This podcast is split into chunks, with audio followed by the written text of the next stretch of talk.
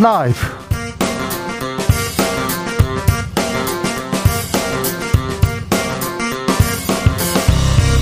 2022년 7월 25일 월요일입니다. 안녕하십니까. 주진우입니다. 12.12 쿠데타에 준하는 상황 이상민 행안부 장관이 전국 경찰서장 회의를 비판했습니다.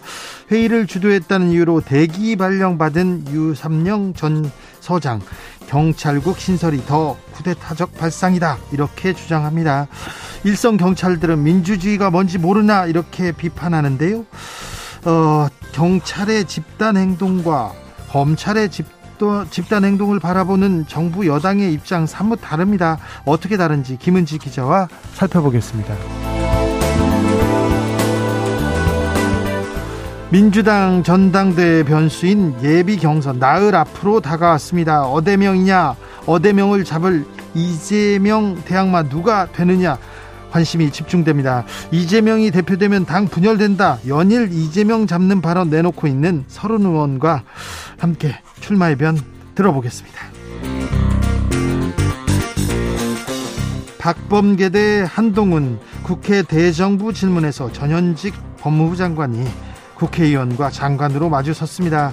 검찰 인사 한동훈 장관 혼자 다 했다 이렇게 얘기했더니 박범계 의원도 장관 시절 총장 패싱하지 않았나 이렇게 두 사람 날카로운 신, 신경정 버렸습니다. 한마디도 지지 않더군요. 한동훈 장관, 김건희 여사 연루된 도이치모터스 주가 조작 사건에 대해서는 겨, 곧 결론 날 것으로 생각한다고 답했습니다. 정치적 원의 시점에서 짚어봅니다. 나비처럼 날아 벌처럼 쏜다. 여기는 주진우 라이브입니다.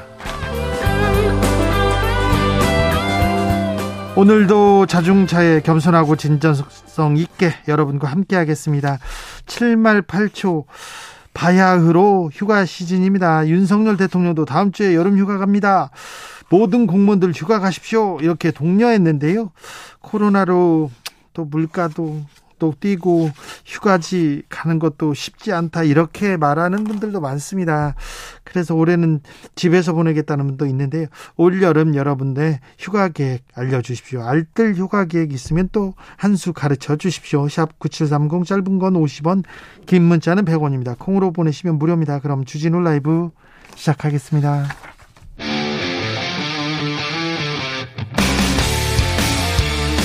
탐사보도 외길 인생 20년. 주 기자가 제일 싫어하는 것은?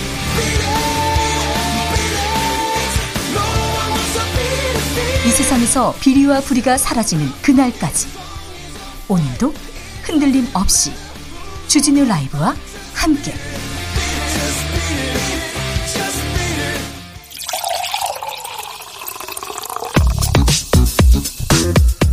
진짜 중요한 뉴스만 쭉 뽑아냈습니다. 주스. 정상근 기자 어서 오세요. 안녕하십니까. 지난 주말에 총경급 경찰관들 모여서 회의를 열었습니다. 네, 어, 윤석열 정부가 행정안전부에 경찰국을 신설하겠다라고 결정한 데 대해서 일선 경찰들의 반발이 이어지고 있습니다. 어, 지난 토요일에는 전국의 경찰서장들, 그러니까 총경급 경찰관들이 처음으로 한자리에 모였는데요. 총경들은 경찰의 중립성과 책임성이 흔들릴 수 있다며 만장일치로 행정안전부의 경찰국 신설을 보류해야 한다 아, 이렇게 밝혔고요. 어, 그리고 행안부 장관의 경찰청장 지휘규칙 제정이 불적 부적절하다라고 뜻을 모았습니다. 어, 또한 행안부의 결정이 국민 안전에 큰 영향을 미치는 사안인데도 국민과 현장 경찰관의 의견을 듣는 절차가 미흡했다며 법령 제정 절차를 보류해야 한다라고 밝혔습니다. 경찰 지휘부 징계 절차 들어갔어요? 네, 윤익은 경찰청장 후보자를 비롯한 경찰 수뇌부는 참석자들이 복무 규율을 어긴 것으로 보고 엄정 조치하겠다라고 밝혔습니다. 어, 실제로 회의를 주최한 류사명 울산 중부경찰서장을 대기 발령 조치했고 다른 서장들도 감찰을 하기로 했습니다. 정부 여당 강경하게 대응하겠다고 목소리 높입니다. 네, 어제는 김대기 대통령 비서실장이 전국 총경회의는 부적절한 행위라고 비판한 데 이어서 오늘은 이상민 행정안전부 장관이 하나회의 12.12 쿠데타에 준하는 상황이라면서 어, 경찰은 철저한 위계 질서와 계급으로 이뤄진 조직이고 언제든 강제력과 물리력을 동원할 수 있어서 계급을 무시하고 상관 명령에 불복종하는 것은 것은 굉장히 위험하다라고 주장했습니다. 그런데 하나회라고요, 쿠데타라고요. 어우. 장관의 거친 입이 또 일을 키우고 있습니다. 그런데 이 부분 좀 사뭇 다릅니다. 검찰들이 모여서 집단 행동하고 회의할 때는 정부 여당 막 응원했었는데요. 경찰들한테는 왜 이렇게 강경 대응하는지 왜 이렇게 거칠어지고 있는지 이 부분에 대해서는 2부에서 자세히 저희가 탐구해 보겠습니다. 야권에서는 어 이거 비판하고 있습니다. 네, 어, 민주당 우상호 비상대책위원장은 전국 경찰서장 회의를 주도한 류사명 울산 중부서장에 대한 대기 발령 조치와 관련해서 어, 회의 한 번 했다고 바로 현장 치안을 책임지는 서장을 해임하는 일이 가능한지 아직 임명받지 않은 경찰청장 후보자가 어, 이런 행위를 해도 되는지 묻지 않을 수 없다라면서 어, 김대기 실장이 올라탔다는 것은 윤석열 대통령이 직접 올라탄 것이다라고 말했습니다. 그렇습니다. 대통령 비서실장이 직접 얘기했습니다. 현안에 대해서. 그래서 어, 대통령이 이렇게 바라보고 있는 거 아닌가 이렇게 얘기하는데요. 일선 경찰들 굉장히 비판 수위 높이고 있습니다. 네, 류사명 서장의 대기 발령 소식이 전해지자 경찰 내부망에는 나도 징계하라라는 글이 쏟아지고 있고요. 또 윤익은 경찰청장 후보자에 대해서는 장관과 대통령만 바라보는 청장을 원하지 않는다라며 사퇴를 촉구하는 목소리가 나왔습니다. 어, 또한 오는 30일 이 경찰 인재개발원에서 경감, 경위급 어, 전국 팀장 회의가 열리는데요. 어, 여기서 지구대장과 파출 소장도 참여하자라는 제안이 나오기도 했습니다. 네.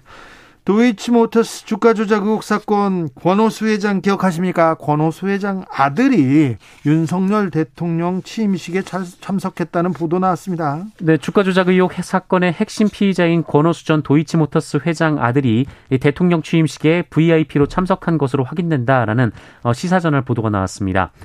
어, 윤석열 대통령 배우자인 김건희 여사는 현재 이 도이치모터스 주가 조작에 연루됐다는 의혹으로 검찰 수사를 받고 있는데요. 어, 취임식 당시에도 검찰 수사는 진행 중이었으며 어, 김건희 여사의 연루 의혹 가능성도 나오는 상황이었습니다. 예. 어, 더욱이 권오수 회장의 아들 권영민 도이치모터스 대표는 VIP석으로 분류되는 주요 인사로 초청을 받은 것으로 보인다라고 하고요. 어, 게다가 윤석열 대통령 아버지인 윤기중 연세대 명예교수, 어, 그리고 김건희 여사의 친인척이 모여있는 자리 바로 뒤편에, 어, 그러니까 VIP 중에 VIP석에서, 어, 대통령 취임식을 지켜봤다라고 합니다. 그래요. 어, 대통령실과 취임식 준비위 측은 이 당시 초청 명단과 초청 주체는 확인이 어렵다라는 입장입니다. 어, 또한 권영민 대표가 포함됐다 하더라도 어, 그것이 해당 사건에 영향을 미칠 수도 없다라고 주장하기도 했습니다. 윤 대통령의 아버지 윤기중 연세대 명예교수 바로 뒤에 이렇게 뒷자리에 앉아 있어, 있는 사진이 지금 공개됐는데 아 이건 또 뭘 어떤 의미가 있을까요? 천천히 살펴보겠습니다. 음. 민주당 당 대표에 출마한 이재명 민주당 의원 윤석열 정부에 대해서 본격적으로 입을 열기 시작했습니다. 네, 민주당 당권 주자인 이재명 상임고문은 오늘 이 자본시장 현장 점검차 여의도 한국거래소를 방문했습니다. 어, 이 자리에서 이재명 고문은 윤석열 정부의 경제 민생 대책이 거꾸로 간다는 느낌이라면서 정부의 법인 세제 개편 등을 두고 어, 초대기업 감세 정책, 이 서민 지원 축소 등을 보면 양극화를 심화시키겠다는 뜻으로 보인다라고 말했습니다. 어, 또한 이재명 의원은 주식시장과 관련해서 이 주가가 급락하는 상황에서 어, 정부가 시장 안정에 노력하기보다 방치하는 태도를 취해서 이 소액 투자자에게까지 막대한 피해가 갔다라면서 어, 한시적 공매도 금지는 즉각 시행해야 효과가 있는데 아직 검토만 하는 것도 매우 아쉽다라고 말했습니다. 대우조선해양 파업 마무리됐습니다. 하지만 후폭풍 거셉니다. 네, 50일간의 파업의 강제 진압 가능성이 거론되는 등 이 긴장감이 높아졌던 대우조선 해양 파업 사태가 어, 지난 금요일 노사 합의로 종료가 됐었습니다. 네. 어, 그런데 가장 큰 쟁점으로 막판까지 신경전을 벌였던 이 손해배상 소송은 완벽한 합의를 이루지 못했는데요. 어, 이 문제는 앞으로 노사가 계속 논의하기로 했습니다만 이 협력업체 측의 사측은 불법 행위가 반복되는 데다가 법과 원칙에 따라야 한다는 생각이라고 밝혀서 어, 강행할 의지를 보였습니다. 어, 여기에 원청인 대우조선해양도 이 손해배상 소송을 제기할 가능성이 남아 있는데요. 어, 여기에 대통령실 측은 이 손배소 관계는 대우조선이 하청노조에 하는 것이라서 어, 정부가 하라 말라 할 상황은 아닌 것 같다라고 했습니다만 어, 김대기 비서실장은 이 손배소 문제가 해결되지 않은 것에 대해 어, 대우조선은 그냥 타협할 수도 있는 많은 유혹이 있었지만 힘들더라도 법과 원칙을 지키자는 식으로 해서 잘 마무리가 됐다라면서 어, 이것이 다른 쪽으로도 메시지가 됐다라고 말하기도 했습니다. 어, 그러면서 경제가 어렵고 하니까 너무 불법으로 경제 발목을 잡는 일은 없었으면 좋겠다라고 말하기도 했고요. 어, 또한 경찰은 이 대우조선해양 파업 노동자들에 대한 체포영장을 신청했지만 법원에서 기각되기도 했습니다. 경제가 어렵고 하니까 너무 불법적으로 그렇게 경제 발목을 잡는 일은 없었으면 좋겠다. 음, 노동자 말고 이 파업은 파업을 사용자 그러니까 사장 쪽에서 이렇게 바라보는 것은 아닌지 한쪽 편에서만 바라보는 거 아닌지 조금 우려할 수밖에 없는 그런 아, 언급이었습니다. 코로나 상황은 어떻습니까? 네, 오늘 코로나19 신규 확진자 수 3만 5,883명으로 이 휴일 검사 건수 감소 영향으로 어제보다는 3만여 명 정도 줄었습니다만 어, 일주일 전과 비교하면 1.36배, 2주 전과 비교하면 2.83배에 이르렀습니다. 내일 또 많이 나올 것 같아요. 네, 더블링에서 확산세가 다소 주춤하긴 합니다만 여전히 큰 폭의 확진자 수 증가로 이어지고 있는데요. 네. 어, 위중증 환자 수도 144명이 나와서 일주일 전에 1.77배에 이르고요. 사망자는 17명이 나왔습니다. 계속 위중증 환자 사망자 늘고 있습니다. 조심하셔야 됩니다. 네, 그리고 코로나19 BA2.75 이른바 켄타우로스 변이 국내 확진자가 한명더 추가됐습니다. 어, 누적 4명인데요. 어, 이번 확진자는 최초 이 지역 내 감염이 이루어진 첫 사례로 보입니다. 어, 두 번째 확진자인 이 청주 거주 외국인의 지인으로 어, 공항에서 접촉 후 감염된 것으로 추정됩니다. 지금은 이제 선별 검사소 찾기 어려워요. 어디서 검사를 받아야 됩니까? 검사비가 5만 원이에요, 7만 원이에요. 제각각이라고 합니다. 그래서 어, 지금 PCR 검사를 어떻게 받아야 되는 건지도 조금 혼란이 있다는 거, 국민들 좀 걱정하고 있다는 것도 검사비가 비싸서 안 받고 돌아간다는 것도 유념해 주셔야 될 것 같습니다. 방역 당국에서 좀 제각각입니다. 세계 보건기구에서 비상 사태를 선포했네요. 네, 원숭이 두창과 관련돼서였는데요. 네. 이 세계 보건기구가 결국 공중보건 비상사태를 선포했습니다. 원숭이 두창은 지난 5월 영국에서 첫 감염자가 나온 이후 두 달여 만에 75개 국가에서 1만 6천 명이 넘는 확진자가 나온 상황입니다. 어, WHO가 국제적 공중보건 비상 사태를 선언한 것은 이 소아마비와 에볼라, 지카 바이러스, 코로나19 등에 이어서 역대 일곱 번째입니다. 아, 심각하네요. 네, 그래서 우리 질병관리청도 이번 주 위기 평가 회의를 열어서 국내 상황을 점검하겠다라는 계획인데요. 이 국내에서는 지난달 22일 이 독일에서 입국한 내국인이 처음 확진된 이후 추가 감염자가 나오지는 않고 있지만 어, 지금 상황을 지켜보는 중이라고 합니다. 네. 코로나가 취약계층에 더 치명적이다 이런 분석이 나왔습니다. 네, 소득 하위 10% 취약계층이 코로나19에 걸렸을 때 사망 위험이 어, 다른 소득 분위의 두 배 이상에 달하는 것으로 나타났습니다. 아, 민주당 김회재 의원이 국민건강보험공단으로부터 제출받은 관련 자료에 따르면 어, 국내에서 코로나19 첫 확진자가 발생한 2020년 1월부터 올해 5월 31일까지 어, 전체 사망자 수는 10만 명당 20.2명이었으나 어, 소득 하위 10%는 10만 명당 사망자 수가 44.3명에 이르렀다라고 합니다. 어, 두 배가 넘는 수치인데요. 어, 코로나19 유행 속에서 소득이 낮은 취약계층의 사망 위험이 유독 높았던 셈인데 이 취약계층의 평소 건강 상태나 기저질환 등이 영향을 미쳤을 수 있다라는 분석이 나옵니다. 어, 또한 음. 생활상의 여건 때문에 의료기관 내원 자체를 미루거나 그렇죠. 검사 치료에 적극적으로 나설 수 없었을 가능성도 있습니다. 그렇죠. 건강 상태가 안 좋은데다가 또 병원에 가서 좋은 바로 진료 받지 않았을 가능성도 크고요. 네, 여기에 그동안 정부가 부담하던 병 의원 외래 진료 시 발생하는 진료비 본인 부담금 그리고 약값을 지난 11일부터 확진자가 납부하게 되면서 이 취약계층이 병원 진료에 더욱 소극적이 될 수 있다 어, 이런 지적이 나오고 있는데요. 관련 대책 마련이 시급하다라는 지적입니다. 그렇습니다. 코로나가 지금 계속 퍼지고 있는데 퍼지고 있는데 취약계층 의료 부담은 더 커지고 있다는 것이 또 조금 문제입니다. 이 부분은 좀 살펴야 되는 거 아닌가 그런 생각합니다. 아. 코로나가 없는 사람들, 힘든 사람한테는 더 치명적으로 다가옵니다. 네. 뭐들, 뭐든 안 그랬습니까만, 뭐, 질병은 더더욱 그렇습니다. 앞으로 공시지가 3억 원 이하의 지방 주택, 이제 주택 수에 산정되지 않습니다. 다주택자들은 뭐 좋아하겠네요. 네, 앞으로 공시가 3억 원 상당의 지방주택은 양도소득세와 종합부동산세 산정 때 모두 주택 수로 치지 않습니다. 1세대 어, 1주택자가 저가의 지방주택을 한 채 더 가져도 어, 기존에 누리던 양도 종부세상의 혜택을 그대로 누리게 되는 것인데요. 어, 기획재정부는 이런 내용을 담은 지방 저가주택 과세 개편 방안을 어, 이번 2002년 2022년 세제 개편안에 담았습니다. 어, 이는 기존의 어, 기존의 기준 가격을 공시가 2억 원, 한옥 4억 원 이하에서 공시가 3억 원, 한옥 4억 원 이하로 상향 조정한 것입니다. 네. 또한 정부는 1세대 1주택자가 이사를 목적으로 이전 주택을 팔기 전에 다른 주택을 산 경우 어, 상 그리고 또 상속으로 주택을 추가로 보유하게 된 경우도 1세대 1주택자로서 종부세 특례를 적용하기로 했습니다. 어, 이 같은 종부세 특례 제도를 적용받고자 할 경우에는 오는 9월 16일부터 30일까지 관할 세무서에 신고를 해야 합니다. 네. 집을 한 채 더 사고 싶다, 하나 더 갖고 싶다, 이런 사람들이 있습니다. 아무튼 부동산 부자들한테는 좀 좋은 소식이 계속 들리고 있습니다. 이번 정부 들어서 말입니다. 음주나 무면허 운전을 하다가 사고를 내면 사실상 보험 적용이 안 된다고요? 네, 앞으로 음주운전이나 무면허, 뺑소니 사고를 내면 사실상 보험 혜택을 받지 못하는 수준으로 이 높은 사고 부담금이 부과됩니다. 네. 어, 마약, 약물을 복용한 상태에서도 역시 마찬가지입니다.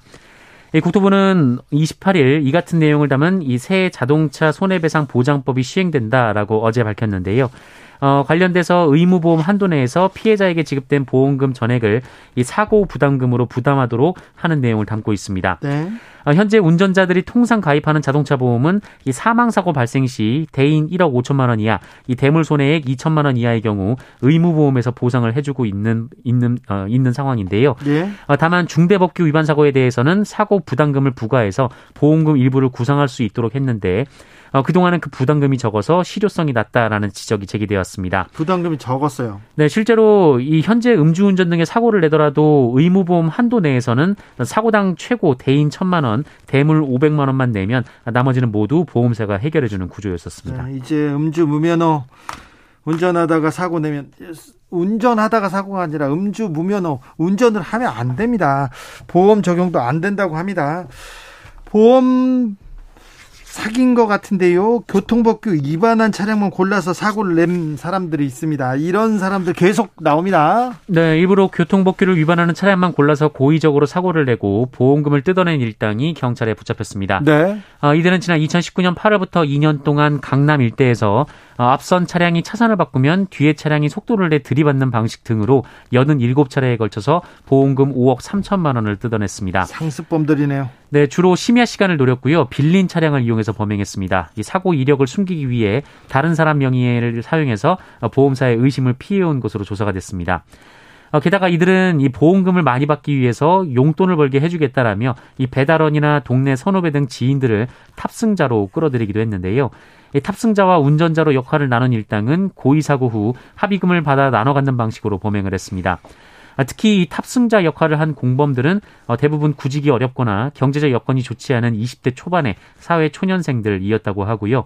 어, 그렇게 잡힌 사람들의 수가 무려 92명에 이른다고 합니다. 아, 경찰은 이중 주범 3명을 구속했습니다. 아이고. 네. 그러니까 교통법규를 잘 지키면 잘 지켜야 됩니다. 위반한 사, 차량만 골라서 사고를 내고 보험금을 챙겼습니다. 아이고. 네. 주스 정상 기자 함께 했습니다. 감사합니다. 고맙습니다. 2399님 코로나 때문에요. 생활도 위축되고요. 상실감도 커져가지고 정말 큰 문제입니다. 얘기합니다. 코로나 때문에 위축됐다는 분들 많습니다. 힘내셔야 될 텐데. 그리고 또 오늘 김연아 선수의 결혼 소식 때문에 상실감 크다는 분들 정말 많습니다. 네 남자분들 저도 많이 봤어요. 네 힘내세요. 올여름 휴가 계획 알려주세요. 알뜰 휴가 방법은 이렇게 계속 보내고 있습니다. 8763님, 올해 휴가는 집 강수입니다. 물가도 너무 오르고 올해는 집에서 푹 쉬렵니다. 4546님, 올해 여름 휴가는 곧 태어날 2세 부인과 조리원에서 보낼 것 같습니다. 부인과 아이 모두 건강하길 바랍니다. 아이고, 축 하드립니다. 건강하길 빕니다. 김상환님께서 5일 동안 책 읽으려고 세 권 샀습니다. 주기자 책은 없다는 게 아쉽지만 다음 휴가 때 생각해 볼게요. 네. 네. 양미영님, 온천 갑니다. 여름이라 덥다고 생각 마시고요. 가족 노천탕 강추합니다. 튜브로 물놀이도 할 수 있고요. 어른들은 이열치열 뜨거운 물에 온천도 즐길 수 있습니다. 아, 이 더위에 온천이요? 아, 강추한다고 합니다. 아, 이거 생각해 보지 못했는데 역발상인데 어, 좋은 생각인 것 같습니다. 8305님 휴가 못 가본 지 12년입니다. 올해는 1박 2일이라도 계획 수립해 보려고 하는데 물가 상승 코로나 확산으로 갈 수 있을지요. 그래도 꼭 가보십시오. 그래도 꼭 어떻게든 좀 세워 보시면 좋겠습니다. 12년째 못 갔다면 좀 이거는 좀 본인에게 그리고 가족들한테 휴가를 줄 의무가 있습니다. 0610님 제 여름 휴가는요. 전기차 타고 전국 투어할 예정입니다. 자, 잠은 차에서 자고요. 씻는 건 인근 목욕탕 가서요. 아, 전국 투어라. 차에서 잠자고요. 아, 네. 차에서 자는 분들 많죠. 씻는 건 인근 목욕탕. 0610님, 어, 여름 휴가 다녀오셔가지고 어떻게 다녀왔는지 꼭 알려주십시오. 4651님, 지난번에요. 여름 휴가 친정 식구 42명이 강원도로 단체 여름 휴가 떠난다고 문자했었는데 기억합니다. 기억해요. 그런데요. 코로나 확진자가 늘어가지고 지난주 취소했어요. 계획 세우면서 설렜는데 안전을 택했습니다. 아이고 안타깝네. 4651님 잘 다녀오시기를 저도 길어 빌었는데 이놈 코로나 때문에 아이고 네. 근데 아무튼 아, 네. 코로나 상황이 좀 심각합니다. 네. 네. 아, 위, 위로가 필요한데 좀 응원하겠습니다. 곧 가시 수 있을 것 같습니다. 네. 네. 그러길 바라겠습니다. 9909님, 국공립 자연휴양님이 그래도 좀 저렴합니다. 야영 데크 빌려가지고 놀 계획이에요. 아이들은 동네 물이, 물놀이터 데려갈 거고요. 코로나 전에는 지자체에서 무료 물놀이장도 많이 만들어줬는데 애들이 좋아했는데 코로나 안정세 꼭 바랍니다. 코로나 때문에 지금 아이들 물놀이를 못 가서 좀 안타깝네요. 0255님, 올해 휴가는 방콕입니다. 또 방콕 나왔습니다. 암 수술하신 친정엄마 엄마와 집에서 시원하게 에어컨 틀고 만난 거 먹으려고요. 친정 엄마 몸 회복 빨리 좀 하게끔 몸에 좋은 음식 많이 많이 해드려야겠어요. 아이고 효녀시네. 네. 건강 아, 곧, 곧 되찾으시기를 쾌차하시기를 빌겠습니다. 교통정보센터 다녀올게요. 이승미 씨.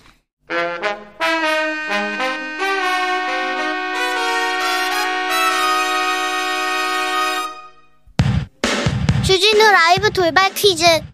오늘의 돌발 퀴즈는 객관식으로 준비했습니다.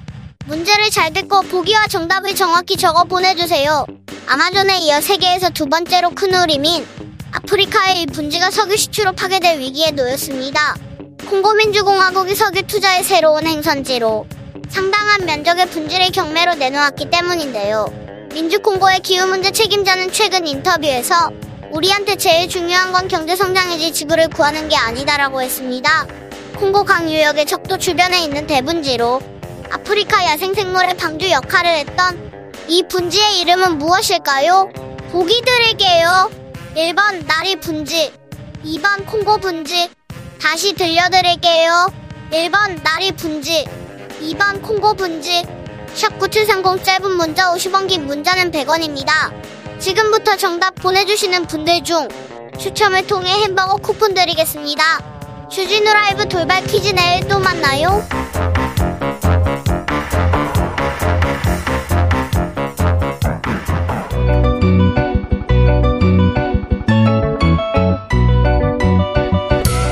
한층 날카롭다 한결 정확하다 한편 세심하다 밖에서 보는 내밀한 분석 정치적 원의 시점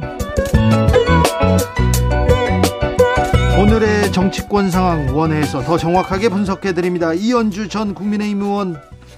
네, 인류 국가의 꿈 이현주입니다. 네, 인류 국가의 꿈. 네. 최민희 전 더불어민주당 의원. 불굴의 희망 최민희입니다. 네, 알겠습니다. 인류 국가의 꿈 불굴의 희망. 아 이렇게 합쳐졌으면 좋겠네.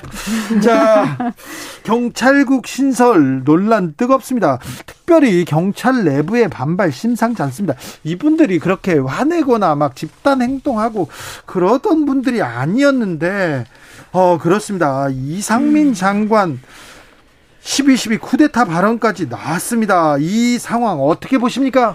이게 역설적으로 어, 이상민 장관의 하나회 쿠데타 발언이 네. 이 상황을 명확하게 규정해 주는 것이 되어 버렸습니다. 그래서 네. 이상민 장관의 쿠데타 발언으로 자연스럽게 그 치안본부 그, 그 무서운 고문이 떠오르고 지금 네. 그런 상황입니다. 그래서 치안본부 대공 분실이 떠오르면서 어, 일선 경찰들의 반발에 프레임상 힘이 실리게 되었다. 대단히 잘못된 발언을 했고 어, 그리고 지금까지 얘기한 뭐 경찰국 신설에 대해서 정부 여당과 대통령실이 얘기해 온 것에 찬물을 끼얹는 발언이었다. 이렇게 보고요.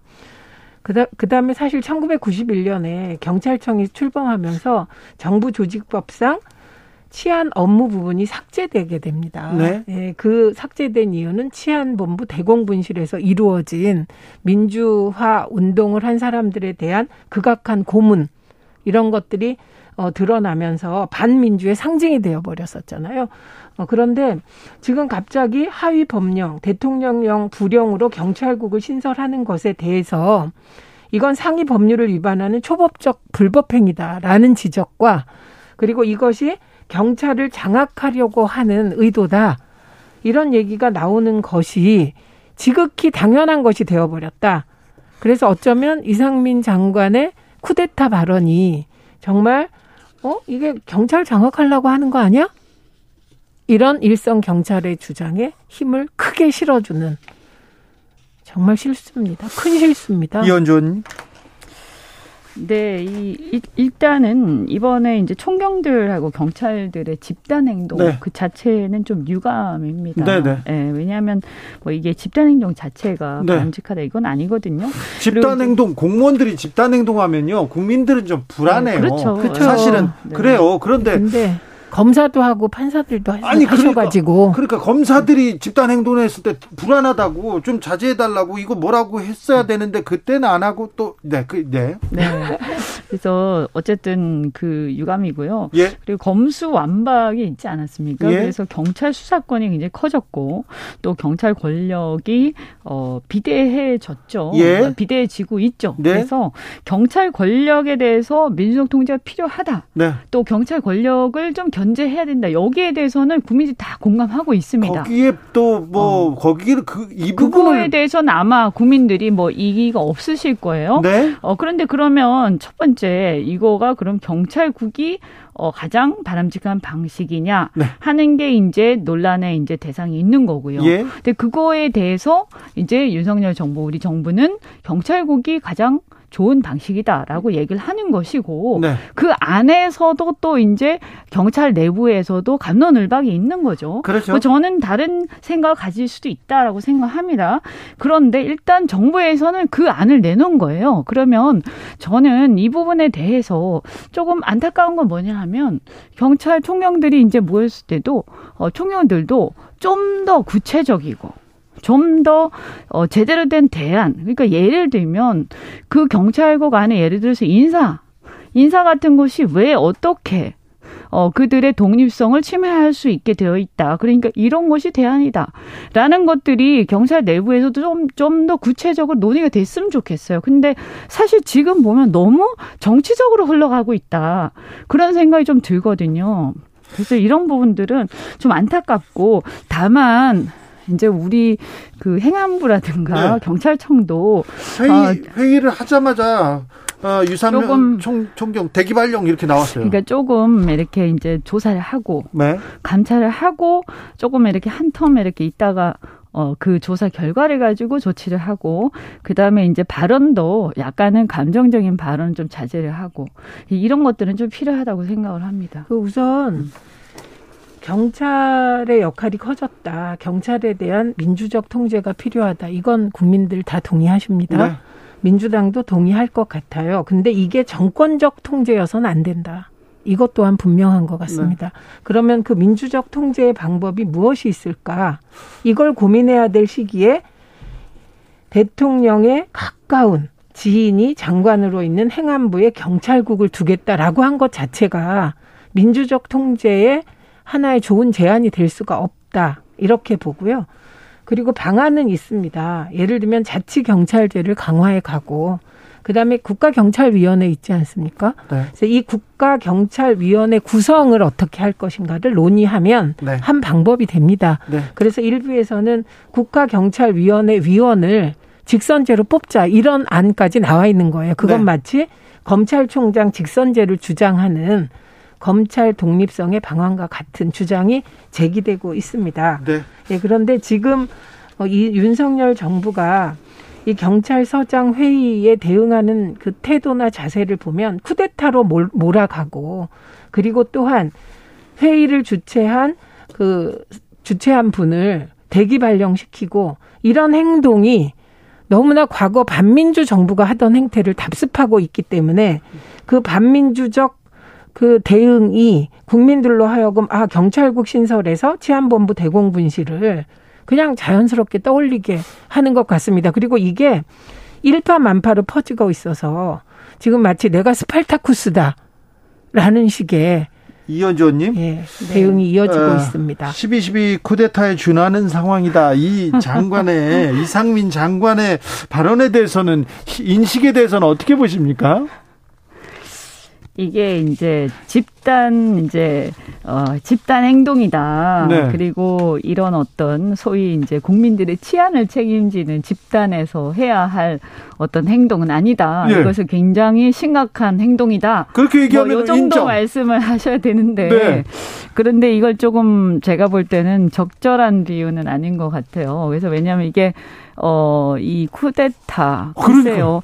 어, 그런. 이런 무시무시한 어떤, 단어를. 어, 쿠데타라는 것은 이제 정권을 전복하기 위한 그런 건데, 어, 굉장히 심각한, 어, 그 표현이죠. 그래서 저는 뭐, 어, 설사 속으로는 그렇게 생각을 하시더라도, 어, 이런 표현을, 어, 쓰시는 것은 좀 적절치 않았다. 그리고, 어, 우리 경찰들이 설마 그렇게 생각하셨겠습니까? 아, 그죠? 예, 그래서 어 저는 뭐 국가를 위한 그 충정에서 하셨다라고 생각을 하고요. 아니 생각도 부적절한 네. 것 같아요. 이런 단어를 또 하나회 12.12 쿠데타 이분의 아니 뭐 인 식이 제가 어. 볼 때는 좀 이제 격앙되다 보니까 어, 말씀을 하신 것 같은데 저는 이 격앙되는 네. 이유가 잘 이해가 안 된다는 거예요. 왜냐하면 어, 검사들이 뭐 검사장 회의도 하고 평검사 회의도 하고 우리 기억에 가장 많이 남아 있는 건 고 노무현 대통령과 평검사들의 대화에서 그 네. 그 검사들의 태도가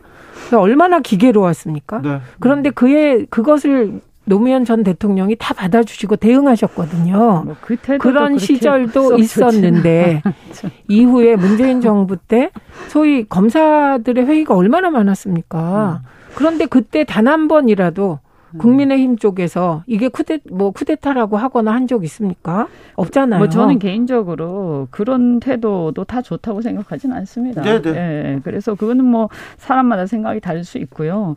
어 그런데 어쨌든 그런 집단 행동을 미화하는 건 좀 문제가 있다고 생각하고 그렇죠, 그렇죠. 어, 그런데 어쨌든 그것을 뭐 나쁘게 얘기할 수도 있고 비판할 수도 있다. 그 네. 다만 어, 표현은 조금 어, 이렇게 너무 격앙되거나 할 필요는 없다. 왜냐하면 이제 우리가 집권 집권당이고 또 집권 세력이기 때문에 장관이잖아요. 이제 어쨌든 어, 비록 좀 부적절한 행동들을 했다 하더라도 어, 국민들에 대해서는 어, 우리가 이제 표현을 할 때는 어, 좀 이렇게 유연하게 네. 어, 대할 필요가 있는 거죠. 그러니까 쿠데타 어. 발언으로 어, 윤석열 정부의 대응이 윤석열 정부가 반민주 정부처럼 느끼게 만들었다. 이제 이거는 사실은 어떻게 보면 어 사실 현명하지 못한 네. 부분이 있습니다. 빨리 사과하시면 될 것 같아요. 요거는 뭐 넘어가시고요. 네. 다만 이제 제가 볼 때 이 경찰국 문제인데요. 제 생각은 그렇습니다. 이게 여러 가지 방안이 있죠. 경찰의 독립, 그러니까 경찰 전체를 독립한다, 경찰 업무 전체를 독립한다. 이건 사실은 저는 적절치는 않아요. 왜냐하면 경찰이 어 여러 가지 업무들이 있죠. 행정 업무도 있습니다. 네? 그러니까 순수한 행정 업무라든지 민생 업무 이런 것들을 독립한다. 이건 말이 안 되고요. 그건 예. 행안부 밑에 있는 게 맞습니다. 근데 이제 수사 업무 이것은 독립성을 어 보장을 해줄 필요가 있는 거죠. 그러면 이 경찰의 수사 업무라든가 이런 것들을 어떻게 독립성을 어, 보장해 줄 것이냐 이 문제인데 그건 검찰의 수사 독립성하고 똑같은 어, 취지인 거고요. 그랬을 때 그러면 이제 법무부 같은 경우에도 검찰국이 있죠. 근데 법무부의 검찰국도 마찬가지로 어 이 법무부의 검찰국도 역시 마찬가지로 독립성 문제가 대두돼 있습니다. 근데 아직 개선이 안 된 상태예요. 네. 그럼 이거 왜 이렇게 되느냐? 검찰국에 검사들이 파견돼 있기 때문입니다. 네. 그래서 예를 들면 행안부에 경찰국을 두더라도 경찰들이 파견되면 똑같은 상황이 벌어지는 거예요. 그러니까 예를 들면 논의가 경찰국을 두더라도 경찰이 가서는 안 되고 독립된 어떤 전문가라든가 예를 들면 아까 경찰위원회라든가 그런 식으로 한다든지 이런 여러 가지 논의가 가능한 거예요. 근데 이런 논의들은 전혀 없고 지금 정치적 공방만 이루어지고 있는 것이 예. 너무 안타깝다. 지금 우리가 처음 네, 시작 그런 생각이 지금의 결론이 앞뒤가 안 맞습니다. 네.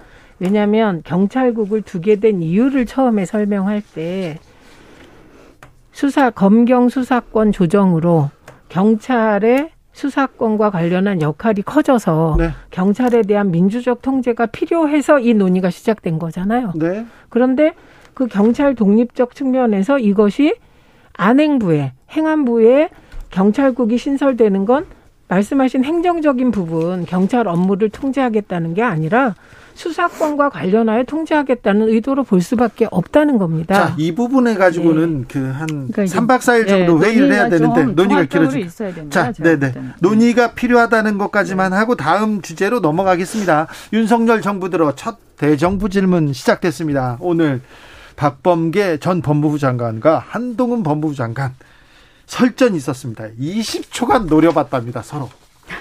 자, 어떻게 보셨습니까? 최민희. 네. 우선은 인사 검증을 누가 하냐가 내용상으로 가장 네, 중요한 예, 그게 핵심이었습니다. 첨예한 네, 네, 주, 네, 주제였어요. 그래서 헤드라인을 잡아 보면 네. 박범계 장관은 법무부의 인사검증단을 두고 네. 18개 부처 중 하나에 불과한 법무부가 정무직 공무원의 인사검증을 하는 것은 법치농단이다. 이런 주장을 한 거고요. 네. 한동훈 장관은 이게 위법이면 문재인 정부 민정수석실도 위법이다. 이렇게 첨예하게 갈린 겁니다. 예. 그런데 저는 그 한동훈 장관의 말 중에 문재인 정부만 민정수석실이 있었던 게 아니기 때문에 네.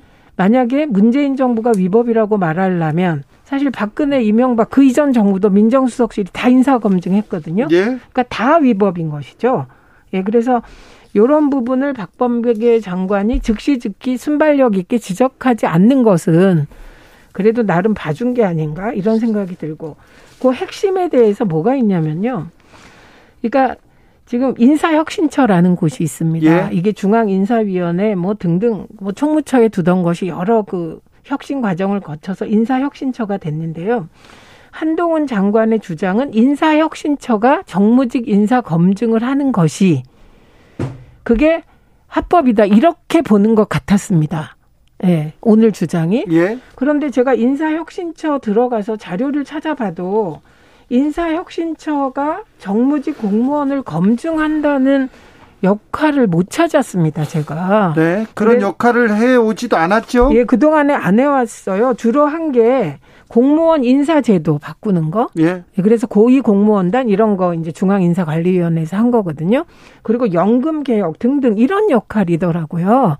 그래서 이 부분은 좀 찾아보도록 하겠습니다. 법적 근거가 뭔지. 그래서 지금 민정수석실은 대통령실이기 때문에 대통령이 인사 권한이 있기 때문에 인사 검증을 할 수 있다. 이게 정부 조직법 14조 얘기고요. 그래서 이 부분을 주장한 박범계 의원과 인사혁신처의 정무직 공무원 검증 역할이 있으므로 이것을 위임받아서 법무부가 하는 게 타, 타당하다라는 두 주장이 부딪혔어요. 예. 그래서 요거는 이후 계속되는 대정부 질문 과정에서 법적 규정을 찾아서 좀 이렇게 정리하면 될 사안입니다. 네, 네, 밝혀지겠죠. 네네. 네. 사실관계가 이현주 의원님께서는 어떻게 보셨습니까? 저는 야 우리나라 이 이제 정치가요. 네. 저는 좀 대대적인 혁신이 필요하구나. 그리고 저는 항상 생각했던 게 이 법무 저도 변호사입니다만 네네. 저는 법사위를 한 번도 안 갔어요. 네, 국회의원하면서도 너무 싫어하거든요. 아, 그렇습니까? 네, 이뭐 이렇게 사건 25시 하는 것처럼 매번 그런 걸로 그냥 난리를 치는데 사실 우리 국민들의 민생하고 별로 상관이 없어요. 그래요. 네. 맞아요. 그래서 국민들 별로 관심이 없습니다. 예, 근데 예. 재밌죠, 사실은. 예. 그래서 이런데 너무 우리가 시간을 낭비해서는 안 된다. 네. 그리고 네. 지금 이번에 오늘의 이 주제를 보면 어 사실은 외교 국방 이런 이런 게 오늘 있었나요? 있었습니다. 그리고 어 있었습니다. 예, 그 있었죠? 질문도 했습니다. 예, 윤, 했잖아요. 윤 근데 예. 이 이슈는 전부 한동훈, 박봉계 이쪽으로 어 블랙홀처럼 빨려 들어갔는데 사실 이 법사위 가요. 정말 진짜 자구 이런 쪽으로 궁극적으로는 저는 가야 된다고 보고요. 그래서 이 이제 우리나라의 지금 국민들의 운명, 우리 우리 국가의 운명을 좌우할 수 있는 이런 어떤 국제 정서의 흐름, 지금 이런 게 우리 주변을 지금 에워싸고 진행되고 있어요 현재. 그래서 어 이런 거를 정말 진지하게 국회에서는 토론해야 될 때다. 그런데 네. 지금 우리는 무엇을 하고 있는가 정말 답답하고 사실 얘기를 안 할 수는 없는데 이제는 뭔가 좀 바뀌어야 될 때가 네, 된것 같아요. 윤상현 의원이 오늘 관련하여 음. 전술핵 배치라든가 핵 전략 강화와 관련한 그 질문도 했습니다. 그리고 미국 조야 일부도 음. 한반도의 전술핵 배, 전술핵 배치를 말하는 사람이 있다. 이렇게 이거 굉장히 중요한 이슈라 네. 일부 의원은 그 얘기를 했기 때문에 뭐 고민하는 분도 있는 것 같습니다. 근데 저는 오늘 한동훈 장관의 답변 중에 가장 어? 왜 이렇게 해도 되나라고 생각한 부분이 음. 규정이 아니라 인사권자가 의뢰하는 경우에 한해서 일차적 객관적 검증을 하게 합니다라는 부분이 있었어요. 예. 그러면 규정이 아니라 인사권자가 의뢰하는 경우에 한해서만 일차적 객관적 검증을 하게 된다 이 말에서 그러면 인사권자 자의에 따라 이 사람은 검증하고 이 사람은 검증 안 하고 이렇다는 뜻인가? 왜냐하면 워낙 말로만 보면 말로만. 예 말로만 그러니까 답변을 그렇게 했습니다. 네. 그래서 이 부분이 의아스러웠어요. 그래서 이 부분은 법적으로 더 검토도 해보고 그리고 저는 민정수석실을 이름 바꿔서 부활하라는 걸 계속 주장하고 있습니다. 왜냐하면 지금 윤석열 정부에서 인사와 관련하여 검증이 부실해서 음. 저는 영부인 지원실도 만들고 네. 민정수석실을 이름을 바꿔서라도 음. 좀 만들어야 된다. 이걸 음. 주장을 계속 해오고 있는데 네. 아예 그 업무를 양성할 필요가 있다. 그렇죠. 그 업무를 음. 하고는 있으나 계속 지금 이게 구, 멍이 나고 있는 그렇죠. 거죠. 그렇죠. 그 구멍 나는 게 그 예를 들면 지금 한동훈 장관 말에 따르면 인사권자가 의뢰하는 경우에 한해서 일차적 객관적 검증을 한다면 네. 인사권자가 의뢰 안 하는 경우는 일차적 객관적 검증을 안 한다는 의미가 되기 때문에 어쩌면 요 문장 하나가 윤석열 정부에서 인터넷만 찾아도 알 수 있는 그런 허술한 부분 인사에 있어서 드러난 것이 요 답변에 있는 게 아닌가 싶어서 지금이라도 저는 민정수석실 역사 역할을 이름 바꾸더라도 통합하는 어떤 그 곳이 필요하다, 조직이 필요하다 이 주장을 오늘도 드리고 싶었습니다. 아무튼 대통령실에서 특별히 인사 검증 계속, 분야, 네, 네, 계속 그 민정수석실도 그렇고 뭐 제2부속실도 그렇고 어, 많은 분들이 사실 건의를 하죠. 건의를 하는데 어, 반응이 없어요. 예, 반응이 우리, 없습니까? 우리 내부에서도 아마 얘기들을 많이 하시는 걸로 알고 있는데 네. 뭐 사실 뭐 그거를 두는 게 뭐 공약은 폐지하기로 했습니다만 그래서 뭐 그거, 역할을 해야죠. 그걸 폐지하기로 한 공약 안 지킨다고 뭐 크게 국민들이 저는 비판할 것 같지 않거든요. 네네. 네. 예. 네. 그래서 그거는 뭐 저는 다시 부활하는 게 예. 일리가 있다 이렇게 두 분이 합의 봤습니다. 그래서 대통령실에 민정수석, 민정 특별히 인사 검증 그리고 또 영부인 어떻게 할 건지에 뭐 대해서는 합리적인 네. 지적이니까 네. 좀그 조금 그 이 부분에 대해서는 좀 받아들였으면 좋겠습니다. 자, 아. 그 변호사가 되셔도 되셔서도 이 법조계 보다는 법사위. 법사위는 안 가고 기업 아니 왜냐면 기업, 이렇게 자꾸 경제. 무슨 공작이라든가 아니면 무슨 사건 가지고 자꾸 다투고 뭐 이런 것들이 정치의 어떤 본질은 아니잖아요. 그리고 네. 자꾸 정치가 사업화되는 것 자체가 바람직하지 않아요. 왜냐하면 맞아요. 우리가 모든 것을 어떻게 법적으로 다투면서 해결을 합니까? 그것을 정치를 해결하고 뭔가 더 창조적으로 해결해서 우리 국민들을 더 행복하게 하기 위해서 정치가 있는 거 아니에요? 그런데 정치가 네. 해결하지 못하고 검찰이나 경찰한테 가 갔다 오고 그러니까 정말 저 속상하죠. 그렇죠. 그러면서 네. 또 정치가 너무 좀 속상하죠. 네, 좀 후진적인데 네. 8689님께서 하루 종일 그냥 쭉 하시면 안 되나요? 두 분께서 얘기 두분 두 분 토론했으면 좋겠다고 합니다. 네, 자, 그래서 이거 좀 물어볼게요. 어, 정부가 세제 개편안 내, 내놨는데 이 부분 어떻게 보셨습니까, 이현주 의원님? 네, 세제 개편안 뭐 이렇게 크게 보면 어 이제 감세 네. 어, 감세가 이제 왜냐하면 지난 정권에서 이제 문재인 정권에서 어, 그 주로 증세를 많이 했죠. 그리고 그게 이제 보통 보면 이제 진보 정권의 또 특징이기도 하고. 네. 어, 그래서, 그래서 그것에 그것 때문에 또 정권 교체가 된 원인도 있습니다. 이제 아무래도 증세는 어, 국민들의 이제 불만을 갖고 오죠. 네. 어, 그래서 그것 때문에 정권 교체도 됐기도 했기 때문에 저희 입장에서는 당연히 또 증세에 대해서 불만이 있었던 부분들은 또 감세 돌려야 될 필요도 있고요. 어, 그래서 감세를 내놨는데 저는 이것이 이제 큰 틀에서 는 그 흐름이 감세가 맞긴 맞다. 왜냐하면 그 불만이 있었기 때문에. 근데 다만 이거 세부적으로 다 보면 어 감세 중에서도 이제 서민들한테 감세 효과가 오는 것들. 그렇죠. 네, 그런 것들은 바람직하다. 그래서 그것은 더 확대해서 해야 된다. 근데 그 부분이 어, 어느 부분 그런데 이제 그 부분이 네. 예를 들어서 서민들보다 어 조금 더 이렇게 어 고소득자한테 네. 치중된 부분들 이건 좀 조정될 필요가 있다. 그래서 이번에 보니까 어 예를 들어서 그 이제 추 부 총리께서요.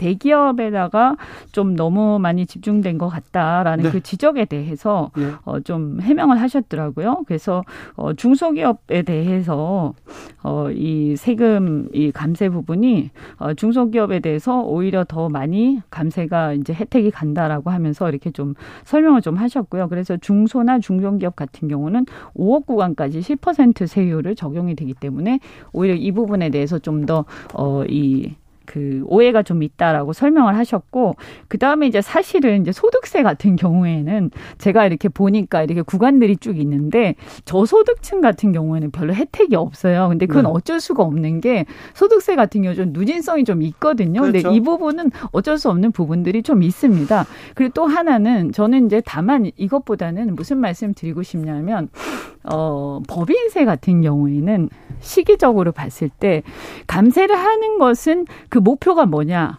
이 감세를 통해서 투자를 증진하고자 하는 거거든요. 네. 감세를 해주면 어, 더 이익이 많이 나오니까 그 이익을 가지고 투자를 하지 않을까라고 기대를 하는 거예요. 그러면 경제가 활성화되지 않을까라고 기대를 하고 감세를 해주는 건데 어 근데 이 시기를 좀 보셔야 돼요.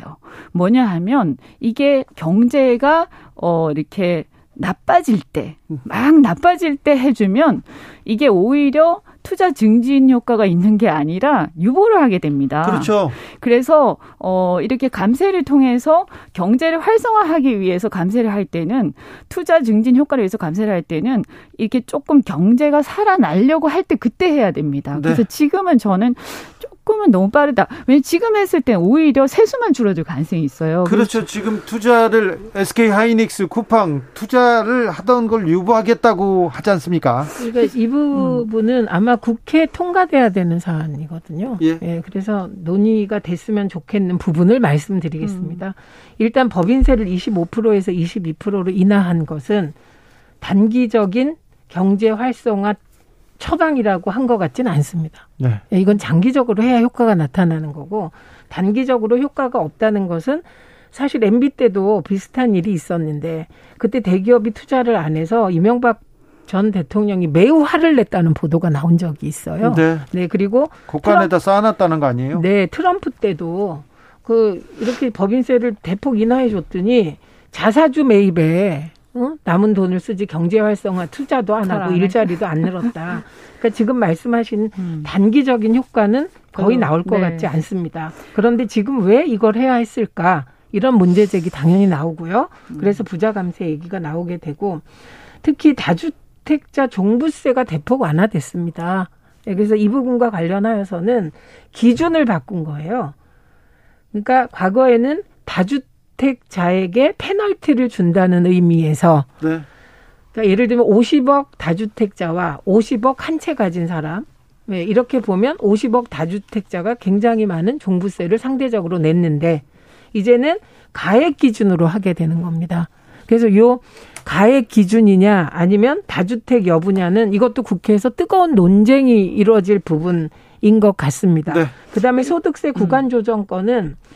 이게 이제 구간 조정을 어떻게 할 때 어, 저소득층에게 좀 더 더 혜택을 줄 수 있을까가 국회에서 논의되어야 될 지점이에요. 예. 이 부분은. 그래서 이제 그 한 가지만 말씀드리면 그래서 이 법인세 감세 부분이 이제 지난 정권에서 이렇게 증세가 됐던 부분이 있으니까 이걸 이제 되돌린다 이런 면도 있는데 다만 이게 이제 감세를 하는 추세 자체는 저는 뭐 크게 어 문제 의식이 있는 건 아닌데 다만 이렇게 됐을 때 세수를 과연 어이 세수 감소 부분이 왜냐하면 지금 여러 가지로 경제가 어렵기 때문에 세수가 들어갈 부분이 많거든요. 네, 그래서 그래서 이걸 제대로 챙기고 있느냐 하는 그 부분을 제가 문제제기 좀 하고 싶고 네. 그다음에 이제 이 아까 종부세 부분은 사실은 이제 응징적 어 조세 그 네. 부분이 네. 있었어요. 그래서 응징적 조세에 대한 비판이 물론 있었기 때문에 근데 부자 증세 어 그것 자체에 대한 논란은 차치하고라도 응징적 과세가 꼭 바람직한 건 아닙니다, 사실. 그럼에도 네. 불구하고 다주택 그러니까 투기 부분에 대한 일 일정한 네. 페널티는 뭐 국민적 합의가 이미 있는 사안이라 지난번에 이제 문재인 정권에서 너무 심하게 그때 너무 심하지는 않았어요. 이연주 최민희 두분 네. 토론은 나가서 하시겠습니다. 네. 감사합니다. 고맙습니다. 네.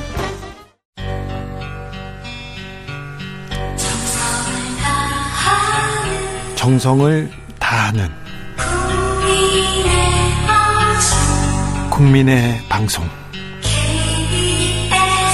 KBS 주진우 라이브 그냥 그렇다고요.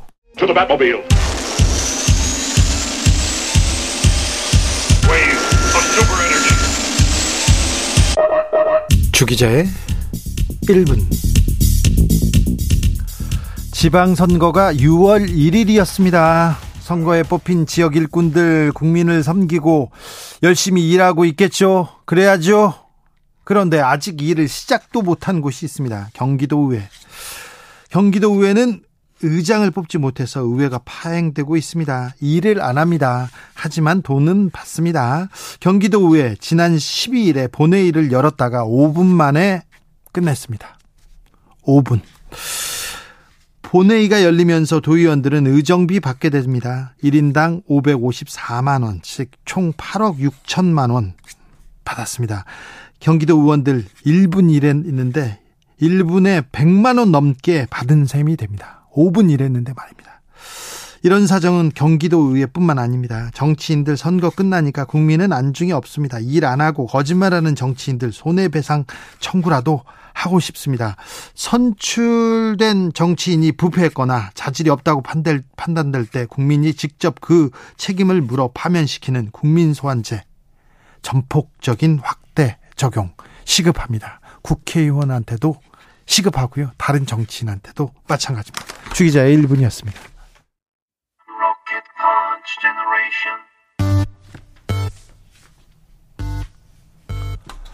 WN 웨일 RPG 샤인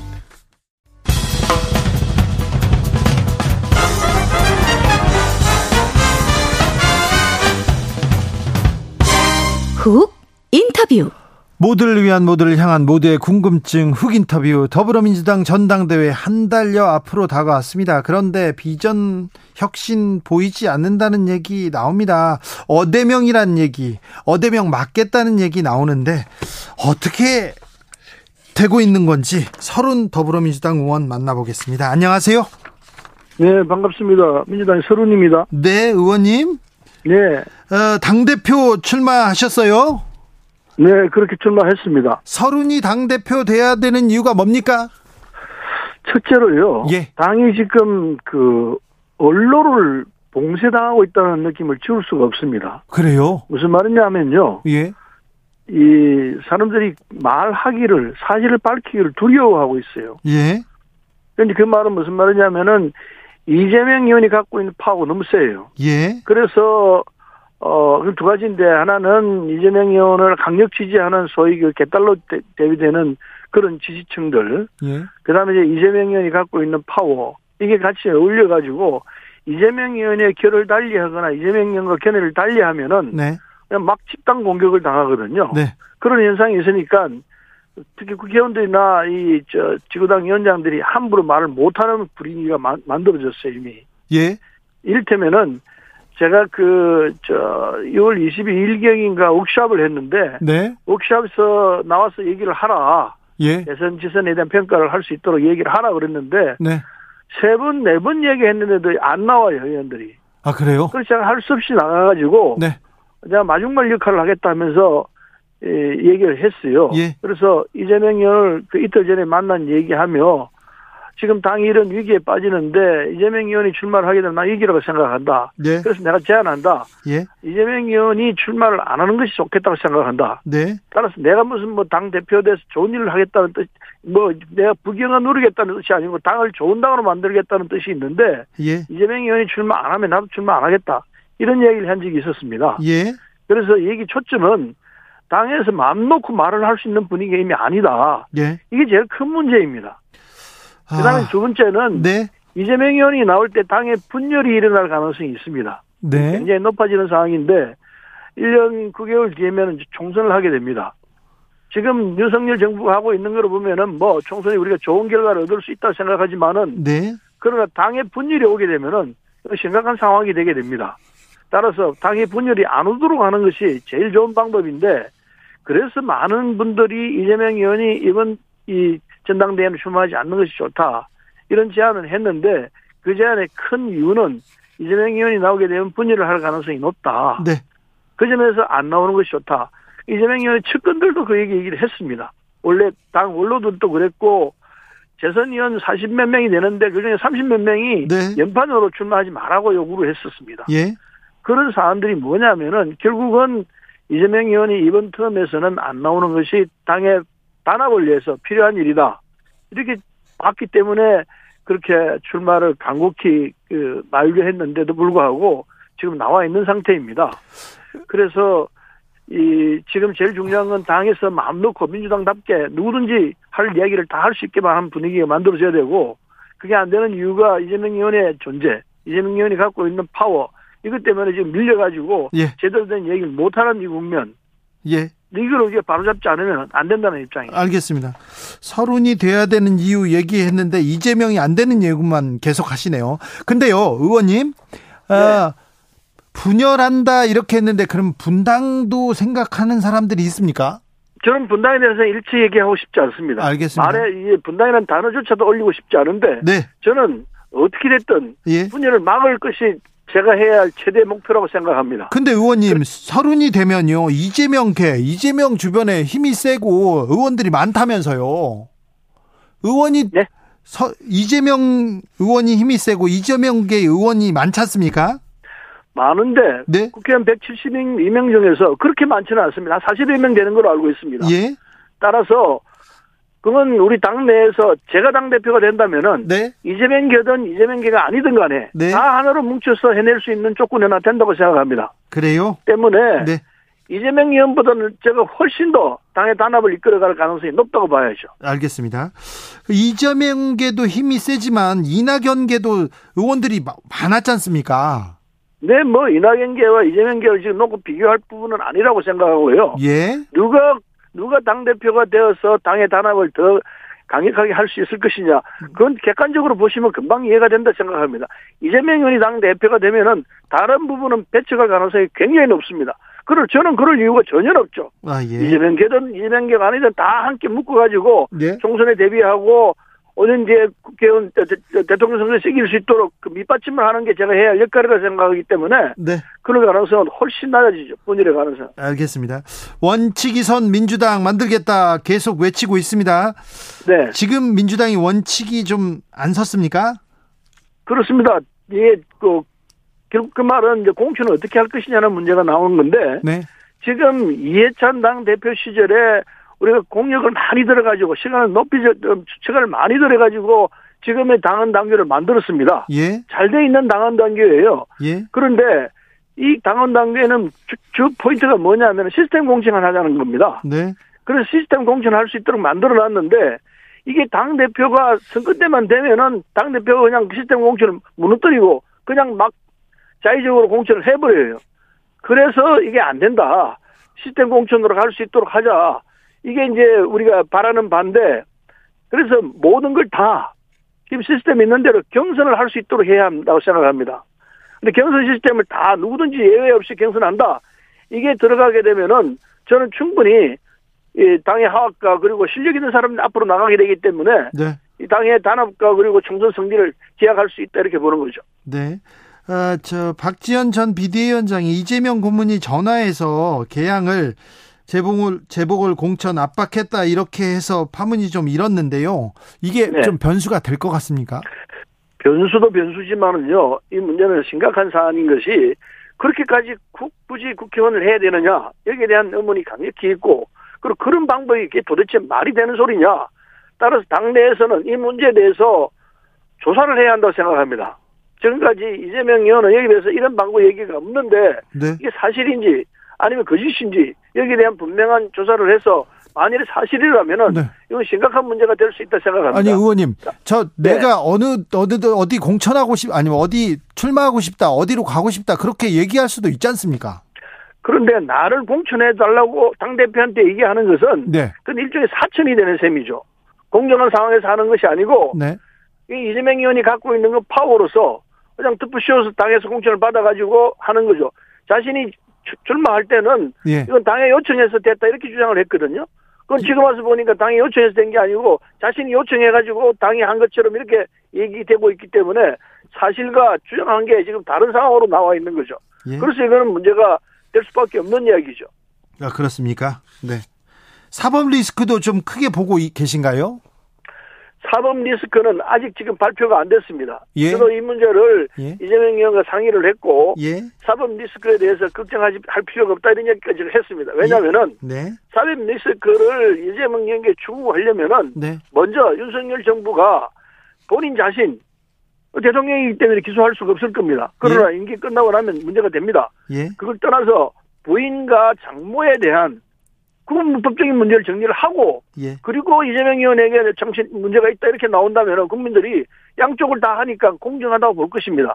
그러나 부인과 장모에 대한 윤석열 대통령의 부인과 장모에 대한 얘기는 하나도 하지 않고 문제 해결을 하지 않고 오로지 이재명 의원만 공격하게 되면은 그건 어찌됐든 간에 네. 불공정하다는 이 그 부분은 국민들이 분명히 알 것이라서 예. 쉽게 그게 못할 것이라는 얘기까지 제가 했습니다. 아 의원님께서 어쨌든 네. 예 어쨌든 사법 리스크는 사법 리스크지만은 네. 윤석열 정부가 그걸 들고서 공격해내기에는 불합리한 부분이 있다. 왜냐하면은 네.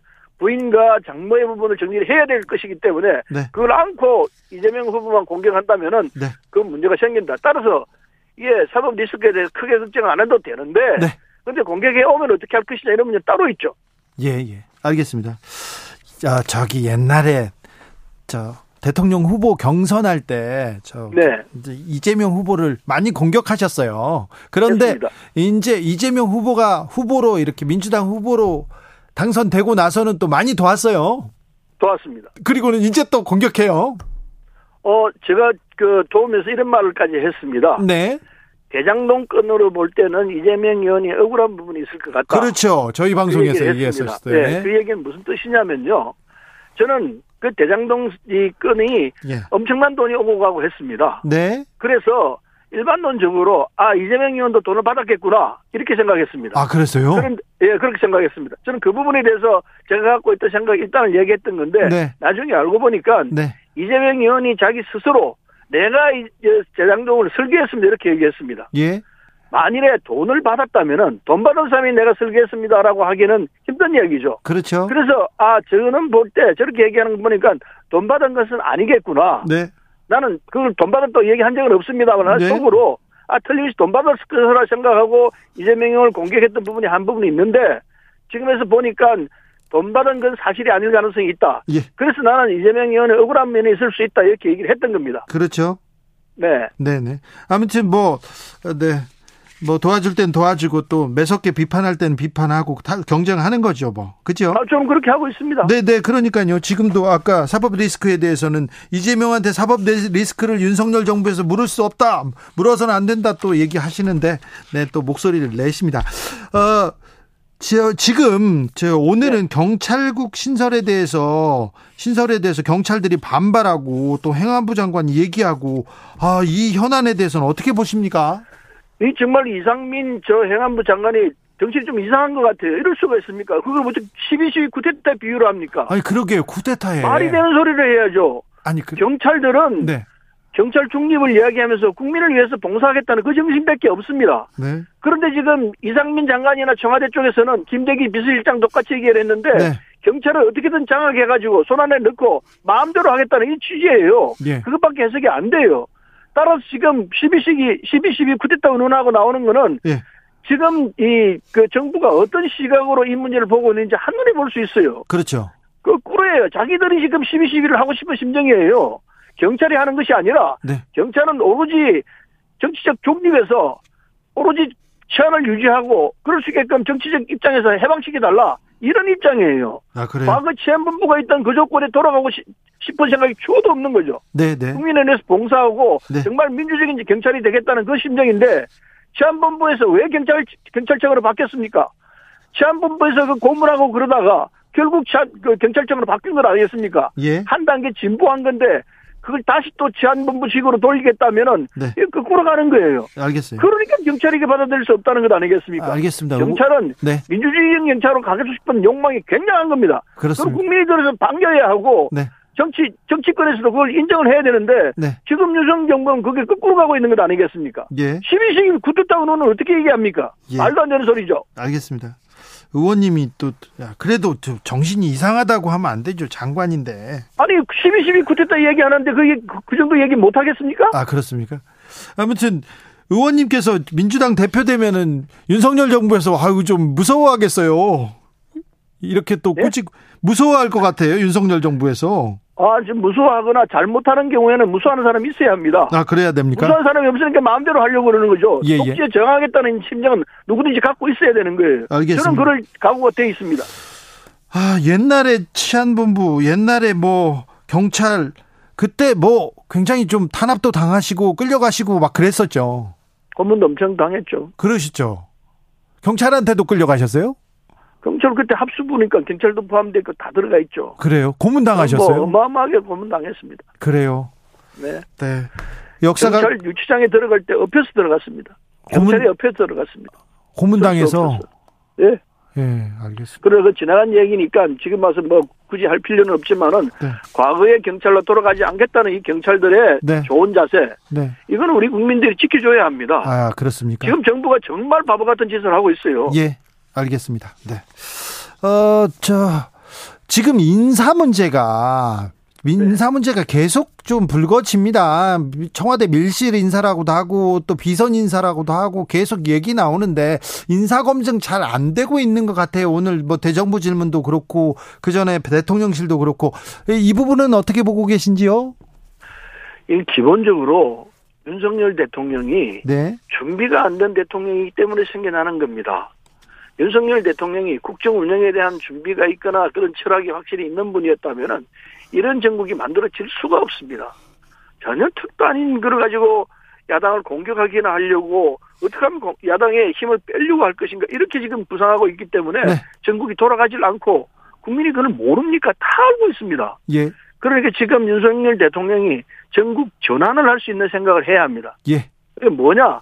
야당과 함께 이 어려움, 경제가 얼마나 어렵습니까? 네. 이 어려움을 어떻게 극복할, 경제 극복할 문제, 민생 문제를 해결할 생각은 추호도 없는 것 같고, 오로지 야당을 두드리 잡고, 그리고 그 다음에 저, 이 경찰을 손아귀에 넣어가지고, 어, 자기식으로 그냥 국정을 이끌어가겠다는 그 잘못된 생각 때문에 이렇게 안 풀리고 있는 것 아니겠습니까? 예, 예. 그래서 윤석열 대통령이 대우각성해야 합니다. 그렇지 않으면 지지율 더 떨어질 거예요. 국민들이 다 지켜보고 있습니다. 예. 아, 선거에 나오셨어요. 당대표 선거에. 이기로 네. 나오셨죠? 당연히 이기로 나왔죠. 아니, 그런데 지금 어대명 기류가 너무 강하지 않습니까? 이거 단일화는 어떻게 되는 겁니까? 그래서 예. 지금 당 대표를 놓고 보면은 일곱 분이 출마했는데 네. 이재명 의원은 빼고는 일곱 분이 저 여덟 명이 나왔는데 일곱 분이거든요. 예. 이재명 의원이 갖고 있는 판단이 틀렸다는 건 많은 사람들이 지적했습니다. 출마해서는 안 된다. 네. 이번에는 정말 출마할 때가 아니다. 네. 출마할 때가 따로 있을 것이다. 그러니까 이번에는 안 하는 것이 맞다. 이게 이재명 의원을 지지했던 사람들이 갖고 있는 입장입니다. 전부 다난 알겠지만 상당수 그렇게 지적했고 예. 당의 원로들도 그걸 지적했고 저는 바로 이재명 의원을 만나서 이재명 의원의 심정에서 그런 얘기를 해줬습니다. 예. 나오시는 게 안 좋다. 안 나오는 게 좋다. 그리고 당의 원로들도 그렇게 얘기를 했습니다. 따라서 이재명 의원이 안 나오는 것이 정답입니다. 저는 그렇게 확신합니다. 그런데 지금 이재명 의원이 나와 있는 상태이기 때문에 이게 앞으로 어떻게 될 것이냐. 그러면 이재명 의원에 대해서 서로 대항을 해서 이재명 의원이 지금 50%를 넘지는 못합니다. 대항을 해서 함께 힘을 합치면은 적어도 논리적으로는 수학적으로는 이재명 의원과 같이 될 수 있는 적어도 이길 수 있는 구조를 만들 것 아니냐. 네. 그래서 나머지 일곱 분이 대표 후보자들이 힘을 합쳐서 하나로 해서 1대1로 붙자. 그러면 이재명 의원을 꺾을 수 있을 것이다. 이게 뭐 수학적 계산법에서 나온 거니까 저는 그게 전적으로 필요하다고 생각하고 있죠. 단일화 가능성도 높습니까? 단일화 가능성은 지금 물리적 시간이 없기 때문에 며칠 안 남았지 않습니까? 네. 만만치는 않은데 그러나 네. 어 컷오프를 통과해서 세 사람만 남도록 돼 있거든요. 예. 그게 이 단일화가 그렇게 어려운 문제는 아니라고 생각합니다. 네. 이 7월 28일 이후에도 네. 단일화할 수 있는 조건들이 있기 때문에 네. 반드시 단일화를 해야 한다고 생각합니다. 일단 컷오프 통과하고 그러면 본선으로 가면 서른도 이길 가능성이 있습니까? 뭐 저도 충분히 해낼 수 있다 생각합니다. 자신 있습니까? 뭐 자신 여부를 떠나서 네. 우리 국민들과 네. 당원들이 그 제 말씀에 대해서 네. 이해를 하시리라 생각합니다. 서른이 민주당 당 대표를 하면 민주당은 어떻게 바뀝니까? 민주당은 정말 하나가 될 수 있는 당이 될 거라고 생각합니다. 첫째가 되고 그리고 말 그대로 민주당이 됩니다. 누구든지 마음 놓고 민주당 발전을 위해서 민주당을 이해하는 쪽으로 말하고 행동하고 이런 구조가 될 거라 생각합니다. 민주당에 이 저 누구든지 마음 놓고 일하는 분위기가 되면은 민주당이 승리할 수 있는 기틀을 잡게 되는 거죠. 알겠습니다. 결송이 되고 네. 화합이 되고 하나로 뭉쳐서 누구든지 민주당을 위해서 뛰는 구조가 될 것이기 때문에 가장 최적의 상태가 돼서 이 국민의힘을 꺾을 수 있을 거라 생각해서 내년 1월 1년 9개월 뒤에 이 총선에서는 우리가 가장 좋은 성적을 낼 거 아닌가 판단하고 있습니다. 알겠습니다. 말씀 잘 들었습니다. 네, 고맙습니다. 민주당 당대표 출마한 서른 의원이었습니다. 이재명 의원 적합도가 50% 미만이라는 여론조사는 있습니다만 여러 여론조사가 있는데요. KBC 가, 광주 방송과 UPI 뉴스 의뢰로 여론조사 전문기관 넥스트 위크 리서치가 7월 19일, 20일 이틀간 조사했습니다. 아, 이재명 의원 차기 당대표 적합도는 41.8%로 나왔습니다. 자세한 내용은 중앙선거 여론조사 심의위원회 홈페이지를 참고하시면 됩니다. 정치 피로, 사건 사고로 인한 피로, 고달픈 일상에서 오는 피로. 오늘 시사하셨습니까? 경험해보세요. 들은 날과 안 들은 날의 차이. 여러분의 피로를 날려줄 저녁 한 끼 시사. 추진우 라이브.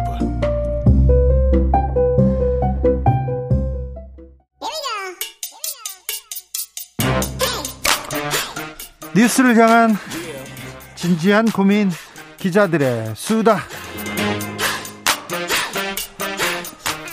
라이브 기자실을 찾은 오늘의 기자는 은지혁이요. 시사인 김은지입니다. 오늘 준비한 뉴스부터 가볼까요? 네. 소위 검로 경불 이란 단어 들어오셨나요? 새로운 단어가 나왔네요. 네, 오늘 아침 일간지 일면에 나온 단어인데요. 네. 검찰이 하면 로맨스, 경찰이 하면 불륜이라는 말의 약자라고 합니다. 왜 이 말 나왔는지 알겠어요. 네, 보통 내가 하면 로맨스, 네가 하면 불륜이라고 해서 네. 내로남불이라고 하는 게 상대 이중잣대에 대해서 꼬집는 말 아닙니까? 네. 이번에 경찰의 집단 행동에 대처하는 정부 여당에 비판하면서 나오는 말인 건데요. 네. 그러니까 경찰에 대해서 검찰에 대해서 다른 태도다라고 하는 것인데 예. 행정안전부 경찰국 신설에 반대해서 사상 초유의 전국 경찰서장 회의가 열렸습니다. 네. 경찰 지휘부가 회의를 주도한 총경을 대기 관련 조치하고 회의 현장에 직접 참석한 총경 전원을 감찰하겠다. 이렇게 밝혔는데요. 전원을 감찰합니까? 네, 그렇게 밝혔습니다. 아니 근데 감찰할 게 뭐가 있어요? 회의 갔어. 거기에다가 너 왔니? 그럼 예, 저 왔습니다. 하고 하면 되지. 그분들 그러니까 그러면 니네 명령에 불복했다. 뭐 불복했다. 모이지 말라고 했는데 불복했다라고 네. 하는 건데요. 네. 하지만 경찰에 이제 참석한 사람들은 다들 그 규칙을 지켰다. 우리는 다 그렇게 신고하고 했다 이렇게 이야기하고 있긴 합니다. 아마 네. 내용을 좀 봐야 될 것 같긴 한데요. 이에 대해서 대통령실 또한 경찰서장 회의가 부적절하다라고 이야기했고요. 오늘 이상민 장관은 이제 하나의 쿠데타에 비유하는 이야기까지 했었습니다. 대단히 부적절한 얘기 같습니다. 장관이 아, 소속 장관이 이런 얘기가 나오는 거는 단어가 거칠고요. 어떤 의도가 있다고 하더라도 쿠데타라니요. 이건 좀 너무 나간 발언 아닌가 이렇게 생각합니다. 기억들을 좀 떠올리게 하죠. 네. 네, 국민의힘에서도 계속 얘기합니다. 네, 복무 규정 위반이다 이렇게 지적을 하고 있는데요. 뭐 이런 비판과 그런데 이제 기조가 같느냐라는 부분들이 당장 이제 의문이 갈 수밖에 없는 게 네. 올해 초에 이제 소위 검수안박이라고 하죠. 검찰청법 형사소송법 개정 국면에서 평검사 회의, 부장검사 회의, 검사장 회의, 고검장 회의 계속 열렸거든요. 네. 이때 여권의 모습과 다르기 때문입니다. 당시 저 제가 주진우 라이브에서도 계속 얘기했는데 공무원들의 집단 행동 자제해야 되고 바라보는 국민들이 불안해하고 무서워한다. 그렇기 때문에 부적절하다고 얘기를 계속했는데 이런 부분에 대해서 정부 여당이 굉장히 뭐 뭐라고 해야 되나 응원했거든요. 또 부추기고 그랬거든요. 그런데 경찰의 집단 행동이 나오자마자 구데타 얘기하고 부적절하다 계속 얘기합니다. 거, 경찰의 집단 행동 왜 집단 행동까지 나섰을까요? 경찰이 네, 그 아까 말씀드린 것처럼 경찰국 신설에 반대하는 입장인 건데요. 네. 아무래도 지금 바뀐 법 때문에 경찰의 권한이 늘어나는 건 있습니다. 하지만 이에 대해서 경찰들도 이렇게 설명하고 있는데요. 기본적으로 민주주의 근간인 견제와 균형에 입각한 민주적 통제에는 동의한다. 하지만 경찰국 설치와 지휘 규칙 제정 방식 행정 통제는 역사적 퇴행이다. 이렇게 이야기하고 있습니다. 얼마나 모였어요? 네, 어제 이제 357명이 모였다라고 하는데요. 전국의 총경급 경찰관이 600명 가량이라고 하니까 네. 절반 이상이 모였다라고 할 수 있습니다. 많이 모였습니다. 네, 오프라인에서도 총경 100 90명 정도가 참석했다라고 하고요. 예. 그런데 이제 이걸 주도했던 유삼영 울산 중부경찰서장은 당장 대기근무 발령을 받았고요. 현장에 참석했던 사람들에 대해서 아까 말씀드린 것처럼 공무원법상 복종 의무 위반을 했다 라고 해서 감찰에 착수한다라고 합니다. 그런데 공무원들이 모였을 때 거의 징계될 거예요. 그런데 판사들, 검사들 징계 안 했잖아요. 네, 그러니까 비판의 잣대가 일관돼야 된다는 지점에 대한 이야기거든요. 네. 공무원들의 집단 행동에 대해서 바라보는 시각은 각자 다를 수 있습니다. 예. 하지만 그 사람들이 검찰이라고 혹은 판사라고 해서 다르게 이야기한다면 다른 공무원들 입장에서는 굉장히 박탈감을 느낄 수밖에 없거든요. 법, 법이 공정하다고 말할 수 있습니까? 평등하다고 말할 수 있습니까? 검사는 판사는 그럼 법 위에 있습니까? 다른 신분이냐 뭐 이렇게 비판할 수 경찰 입장에서는 할 수 있는 것이죠. 예. 예. 그러니까 비판의 잣대가 동일해야 된다라고 하는 것인데요. 당장 4월 달에 아까 말씀드렸던 것처럼 검찰의 집단 행동이 있었었고요. 예. 또 법관들도 집단 행동을 한 적이 있습니다. 지난 4월 달에 전국 판사 대표들은 정기 회의를 열어서 김명수 대법원장 체제의 법관 인사 기준 문제에 대해서 논의한 바가 있습니다. 네. 과거에 또 사법농단 관련해서도 모인 적이 있고요. 네. 아무튼 공무원의 집단 행동, 아, 경찰의 집단 행동을 바라보는 정부 여당의 자세 이번 주 계속해서 뜨거운 이슈가 될 것으로 보입니다. 예, 예전에 제가 판사들 이렇게 취재해 보면요, 이 세상에는 판사와 판사 아닌 사람들이 있다 이렇게 생각해요.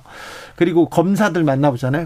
이 세상에는 검사와 판사가 있고 그 아닌 사람들이 있다 이렇게 생각하는데 아 너무 검사 판사한테만 이렇게 좀 다른 잣대 이렇게 가해지는 것은 조금 문제가 있다고 봅니다. 이게 무슨 내노란불도 아니고 이게 참. 다음 뉴스로 가보겠습니다. 네, 지난주 화요일 라임 검사 술접대 재판이 있었습니다. 네, 재판 올해도 가네요. 네, 지난해 기소가 돼서 현재 두 달에 한 번씩 재판이 진행되고 있는데요. 사건 아마 다 기억하시겠지만 네, 네. 다시 한번 좀 리뷰, 다시 한번 말씀드리면 라임 사건 관련해서 김봉현 회장이 전현직 검사 4명에게 술접대했다는 사건이거든요. 그 담당 검사 검사가 있었어요. 네, 라임의 수사팀장 그리고 전직 검사 이런 사람들이 있었는데요. 네. 심지어 그 중에 두 명은 아마 기억하실 겁니다. 99만 원 불기소 세트라고 해서 김영란법 100만 원 넘지 않았다라는 이유로 검찰이 기소조차 하지 않았었습니다. 검사가 검사라고 빼줬잖아요. 나노 기술도 아니고 무슨 99만 원으로 잘라요. 이거 말이 안 되죠. 네, 네. 남은 이제 전직 검사와 현직 검사 두 사람은 기소가 됐는데요. 이 재판에서도 여전히 쟁점이 술자리 술값이 100만 원 넘었냐 안 넘었냐 이거 가지고 다투고 있다라고 합니다. 어떤 얘기가 나왔습니까? 네, 이 자리에 이제 이번에는 재판 증인으로 김정은 전 청와대 행정관이 출석했다라고 오마이뉴스가 전했는데요. 네. 기소가 이제 이 네 사람이냐 다섯 사람이냐 여섯 사람이냐 따라 가지고는 술값이 달라지는데 네. 해당 김정은 전 청와대 행정관은 자기가 이제 여기 참석 안 했다 이렇게 밝히고 있습니다. 예. 그러니까 지금 피고인으로 되어 있는 사람들 입장에서는 굉장히 곤란한 증언이거든요. 있거든요. 네. 사람 수가 줄어들면 술값이 100만 원 넘을 가능성이 커지기 때문입니다. 그러네요. 그때 자, 몇 명이 모여서 얼마치 술을 먹었다는 거죠? 네, 2019년 7월 18일 서울 강남의 고급 룸살롱에서 영수증에 찍힌 금액이 술값만 240만 원, 여성 접객원 등 봉사료가 296만 원, 합쳐서 536만 원을 하룻밤 사이에 썼다라고 하는 것인데요. 몇 명이서 이렇게 먹어요? 와. 네, 이제 그런데 이제 이 자리에 여섯 명이 있었는지 또 다섯 명이 있었는지 이 여부 가지고 지금 논란이 되고 있다라고 하는데 한 명 빠지면 지금 다 지금 기소될 가능성이 네, 있어요. 그렇죠. 이제 그러다 보니까 이 사람이 참석했다라는 것을 굉장히 이 피고인인 검사와 전직 검사는 계속 주장을 하고 있다라고 하는데 네. 해당 행정관은 같은 주점에 있었던 건 맞지만 그 방에 안 들어갔다 이렇게 이야기를 하고 있다라고 합니다. 자기는 음치라서 노래하는 것도 싫어하고 엄청나게 취하지 않는 이상 노래하는 것을 시키는 것도 싫어한다라면서 그런 기억이 없기 때문에 거기 없었다 이렇게 주장했다고 합니다. 이거 전직 현직 검사들이 접대를 받은 것 자체가 부적절합니다. 이 부분에 대해서 반성하고 잘못했다고 자성하고 그래야지 지금 뭐 왜그 얘기는 안 나와요? 네, 이제 그 부분이 아쉬운 지점인 건데요. 기소가 된 전현직 검사들이 사안에 대해서 반성하기보다는 이런 지점에 매달리고 있다라고 아, 그러니까 하는 우리 술 조금밖에 안 먹었어요. 우리는 노래도 조금밖에 안 불렀어요. 이게 뭐야? 안주 하나밖에 안 집어 먹었어요. 이걸 가지고 우리가 지금 따져야 되겠습니까? 네, 술 조금밖에 안 먹어서라기보다는 한 명 더 있었습니다. 한 명 더 더 있었습니다. 지금 이런 이야기를 하고 있는 건데요. 네. 그러니까 피고인의 권리이긴 합니다. 이 어떤 무죄를 다툰다라고 하는 것은 이제 그럼에도 불구하고 공직자로서 올바른 처신을 하지 못한 데에 대한 반성과 성찰이 좀 먼저 돼야 되는 게 아니냐라는 아쉬움이 계속 나고 있는데요.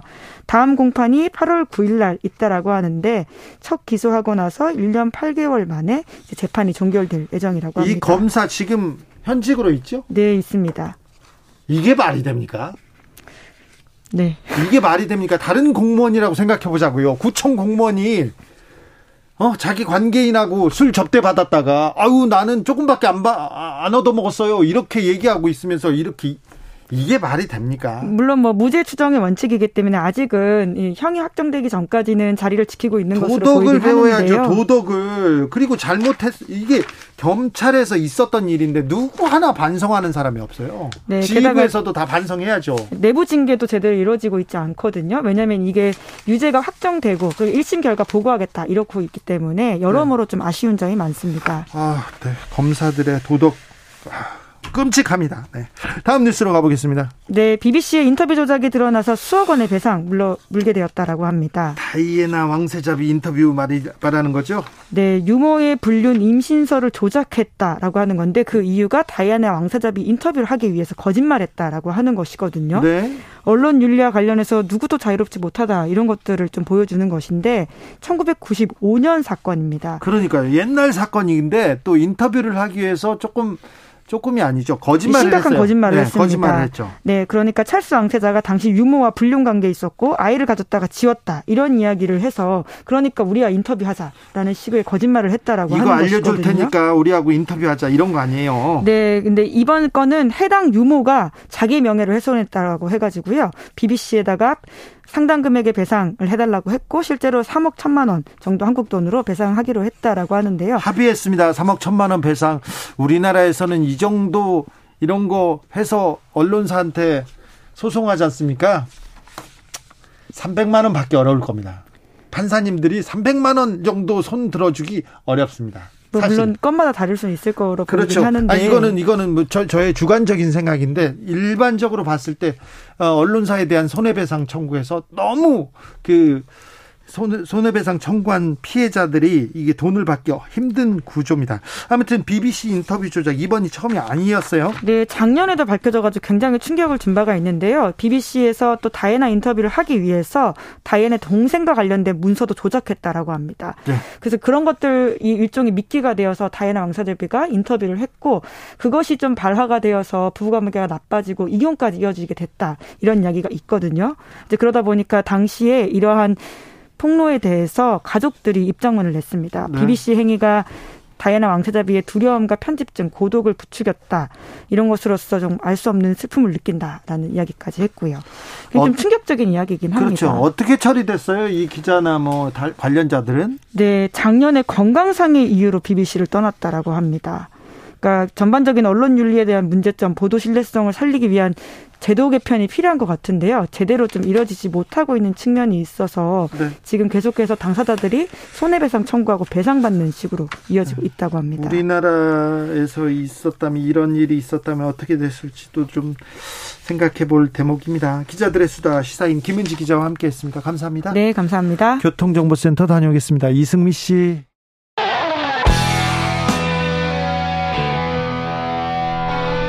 스치기만 해도 똑똑해진다.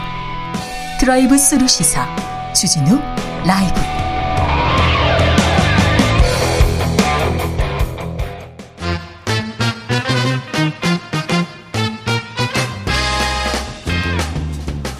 뉴스와 화제, 여론조사, 빅데이터로 집중 분석해 보겠습니다. 여론과 민심. 이강윤 한국사회 여론연구소 소장 어서 오세요. 안녕하십니까. 전민기 한국인사이트 연구소 팀장 안녕하세요. 네 반갑습니다. 네. 자 윤석열 대통령 지지율 추이 어떻게 되고 있습니까? 예, 5주째 하락 국면 데드크로스는 맞고요. 네. 그런데 이번 주는 일단 멈춤 네. 이네 글자로 표현을 하고 싶습니다. 응답자들의 정치 성향 변화가 상당히 있었는데요. 네. 여지껏은 보수가 엄청 많고 진보는 너무 적어서 최소한 10%포인트 이상씩 차이가 났었는데 요번 주 저희 KSY 개요는 조금 이따 말씀드릴게요. 선생님의 정치 성향은 어떻습니까? 여쭤봤더니 나는 보수다 31. 네. 나는 중도야 34.1. 네. 진보입니다 27.5. 예. 거의 많이 올라왔네요. 많이 올라왔죠. 네. 진보가 네. 굉장히 올라왔고 보수 응답률이 굉장히 줄었어요. 약 3주 전에는 보수 응답률이 45 정도 됐었어요. 이제 진보층에서도 전화를 받기 시작한 거죠. 그렇죠. 슬슬 네. 발언 욕구랄까 아, 이대로만 이렇게 할 일은 아니고 우리 뉴스도 좀 보고 정치적 의사 표현도 하자 이렇게 살짝 균형을 좀 잡아가는 식으로 와 있는 것 같아요. 네. 그래서 심각한 불균형에서 회복되는 추세인데 자 보면 진보층 응답은 늘었고 보수층 응답률은 떨어졌지만 윤석열 대통령의 국정 운영에 대한 긍정 응답은 지난주와 거의 차이가 없었어요. 네. 부정 평가도 겨우 0.8% 포인트 늘어난 것이었기 때문에 자, 한 이번 이 주는 또 관망이네요. 그렇죠. 이 정도는 무시해도 좋을 숫자다. 그래서 긍정 32.2, 부정 64.5로 여전히 부정이 굉장히 압도적으로 많긴 하지만 이 추세는 변동이 없다. 그리고 일단 멈춤이다. 그렇다면은 상황은 여기서 일단은 숨 고르기를 하다가 향후 추세를 한번 보시는 게 아닐까 이런 추측이 가능합니다. 개요 좀 부탁드리겠습니다. 네. 저희 KSOI가 TBS 의뢰로 전국 성인 남녀 연 1,002명을 대상으로 7월 22일, 23일 이틀간 조사했습니다. 보다 자세한 사항은 질문지 같은 거 중앙선거 여론조사 심의위원회나 저희 한국사회 여론연구소 홈페이지 보시면 되겠습니다. 오늘자 발표입니다. 지지율 추세가 빅데이터로도 네. 읽힙니까? 네, 일단 저희 빅데이터는 커뮤니티와 인스타그램, 블로그, 뉴스, 트위터 등에서 약 20억 건의 빅데이터를 분석한 것이고요. 네. 지금 윤석열 대통령 같은 경우는 매주 20만에서 25만 건 정도 굉장히 국민들의 관심 높이 사고 있습니다. 예. 그 부정 비율은 한 70에서 75%가 사실은 한 거의 두 달 가까이 여기는 네. 쭉 이어지고 있거든요. 네. 근데 3주 전부터 지지하다라는 단어가 사라졌다. 요 차이고요. 예. 그 검색어에 아 연관어에서 김건희 여사가 사라졌다 이번 주에 다시 들어옵니다. 그리고 거의 뭐 복사 붙이기처럼 경제, 검찰, 국민, 네. 지지율 이런 키워드가 계속 등장을 하고 있거든요. 네. 그러니까 뭐 큰 변화는 없다라고 보셔야 될 것 같은데 대통령으로서의 자질이 부족하다와 부족하지 않다가 팽팽하게 맞서고 있고요. 예. 그 다음에 뭐 망했다, 음, 우려, 논란, 비판, 의욕적이다, 잘하다, 기대된다라는 단어도 일부 보입니다. 여기서 질문이 있습니다. 네. 김연아님의 결혼은 대통령의 지지율에 어떤 영향을 미칩니까? 이거는 모르겠어요. 쿠데타 발언은 대통령의 지지율에 어떤 영향을 미칠까요? 제 생각, 이, 지금 오늘 아침 11시에 나온 발언이니까 네. 바로 그걸 우리가 숫자로 확인하긴 힘든데 네. 대통령을 보좌하는 분들이 불을 좀 잔불을 정리하고 조용조용 이렇게 넘어가는 게 아니고 오히려 새로운 불씨를 이렇게 터트리는 게 그렇죠. 아닌가 싶고 굉장히 터프한 발언 아닙니까? 네. 경찰대 출신과 육사 하나회를 거의 동렬에 놓는 듯 하면서 쿠데타, 그다음에 무기 소지도 가능한 사람들이다 이렇게 했는데 행안부 장관이 조금 좀 너무 멀리 나간 게 아닌가 이런 생각이 듭니다. 뭐 그냥 제 숫자 없이 제 말, 의견을 말씀드리면 주장이 돼버릴 것 같아서 저어되기는 하는데 네. 오늘 이 장관님의 말씀은 조금 무섭고 파장도 꽤 클 것 같아요. 빅데이터로 읽어보면 그 좀 반응합니까? 어, 아까 오전에는 거의 없었는데 지금 만 건 정도가 그 사이에 올라왔네요. 그러니까 지금 몇 시간 예. 만에 지금 만 건이요? 네, 그러면서 6시간쯤 됐죠, 발언. 부정이 네. 83%고요. 절망스럽다, 예. 어리석다, 아, 노골적이다, 개판이다, 걱정된다. 이런 단어가 보입니다. 네. 예. 그렇습니까? 네. 네 저기 민심을 읽어본 겁니다. 저희 저희 발언이 아니고요. 자, 사적 채용. 전민기 팀장님. 네.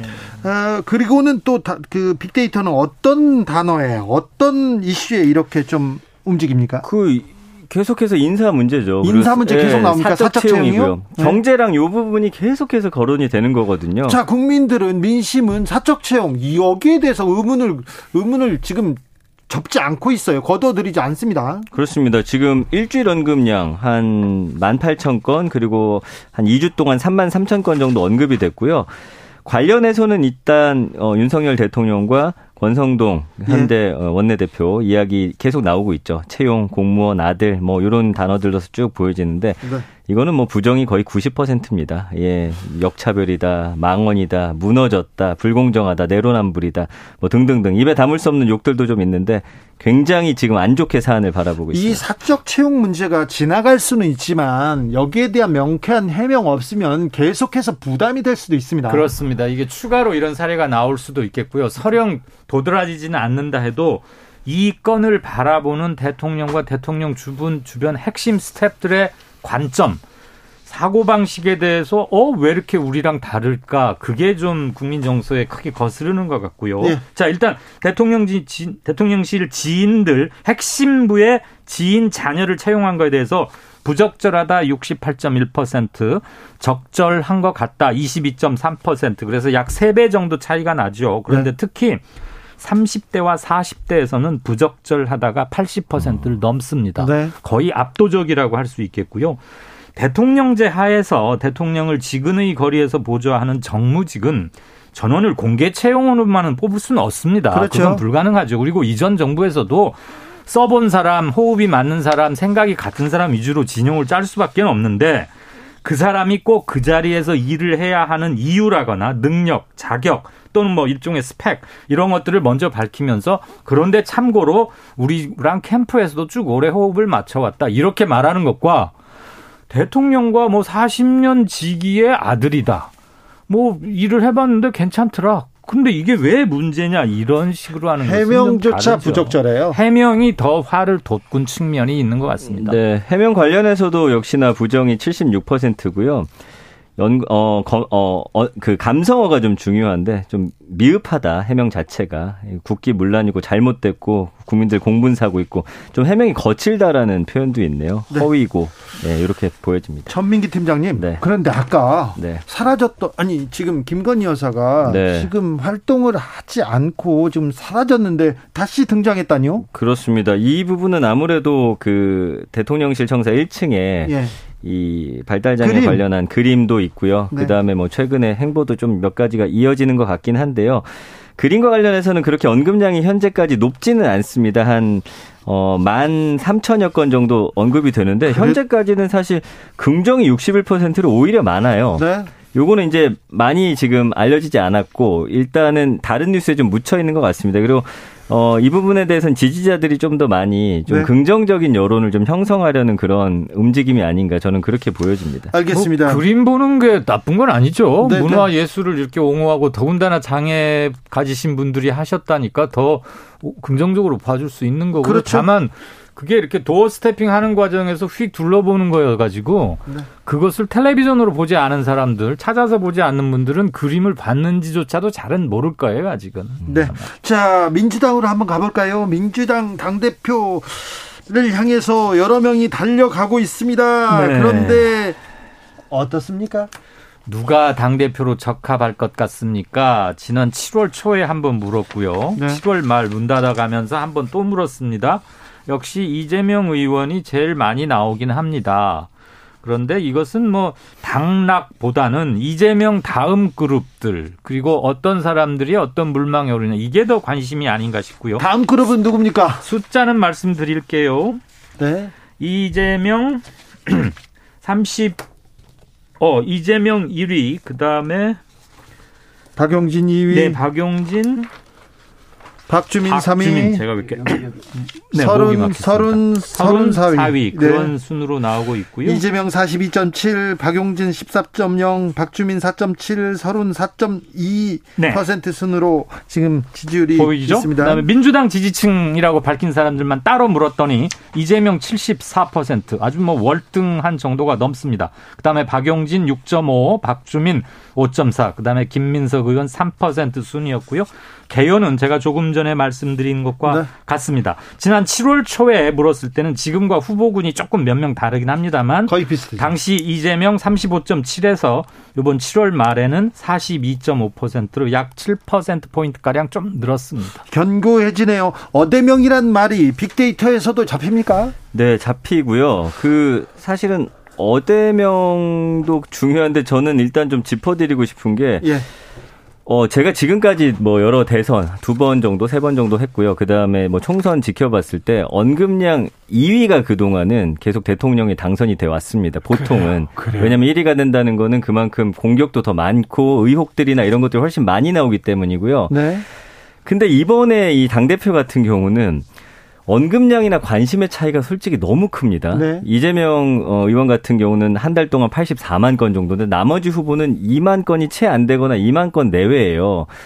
그렇기 때문에 요거는 어 거의 한 5%도 안 되는 것이거든요. 네. 이렇게 볼 때는 사실은 저는 물론 이 빅데이터의 언급량이 많고 뭐 그렇다고 해서 당선된다라는 뭐 100% 보장은 없지만 지금까지 추세로 봤을 때는 네.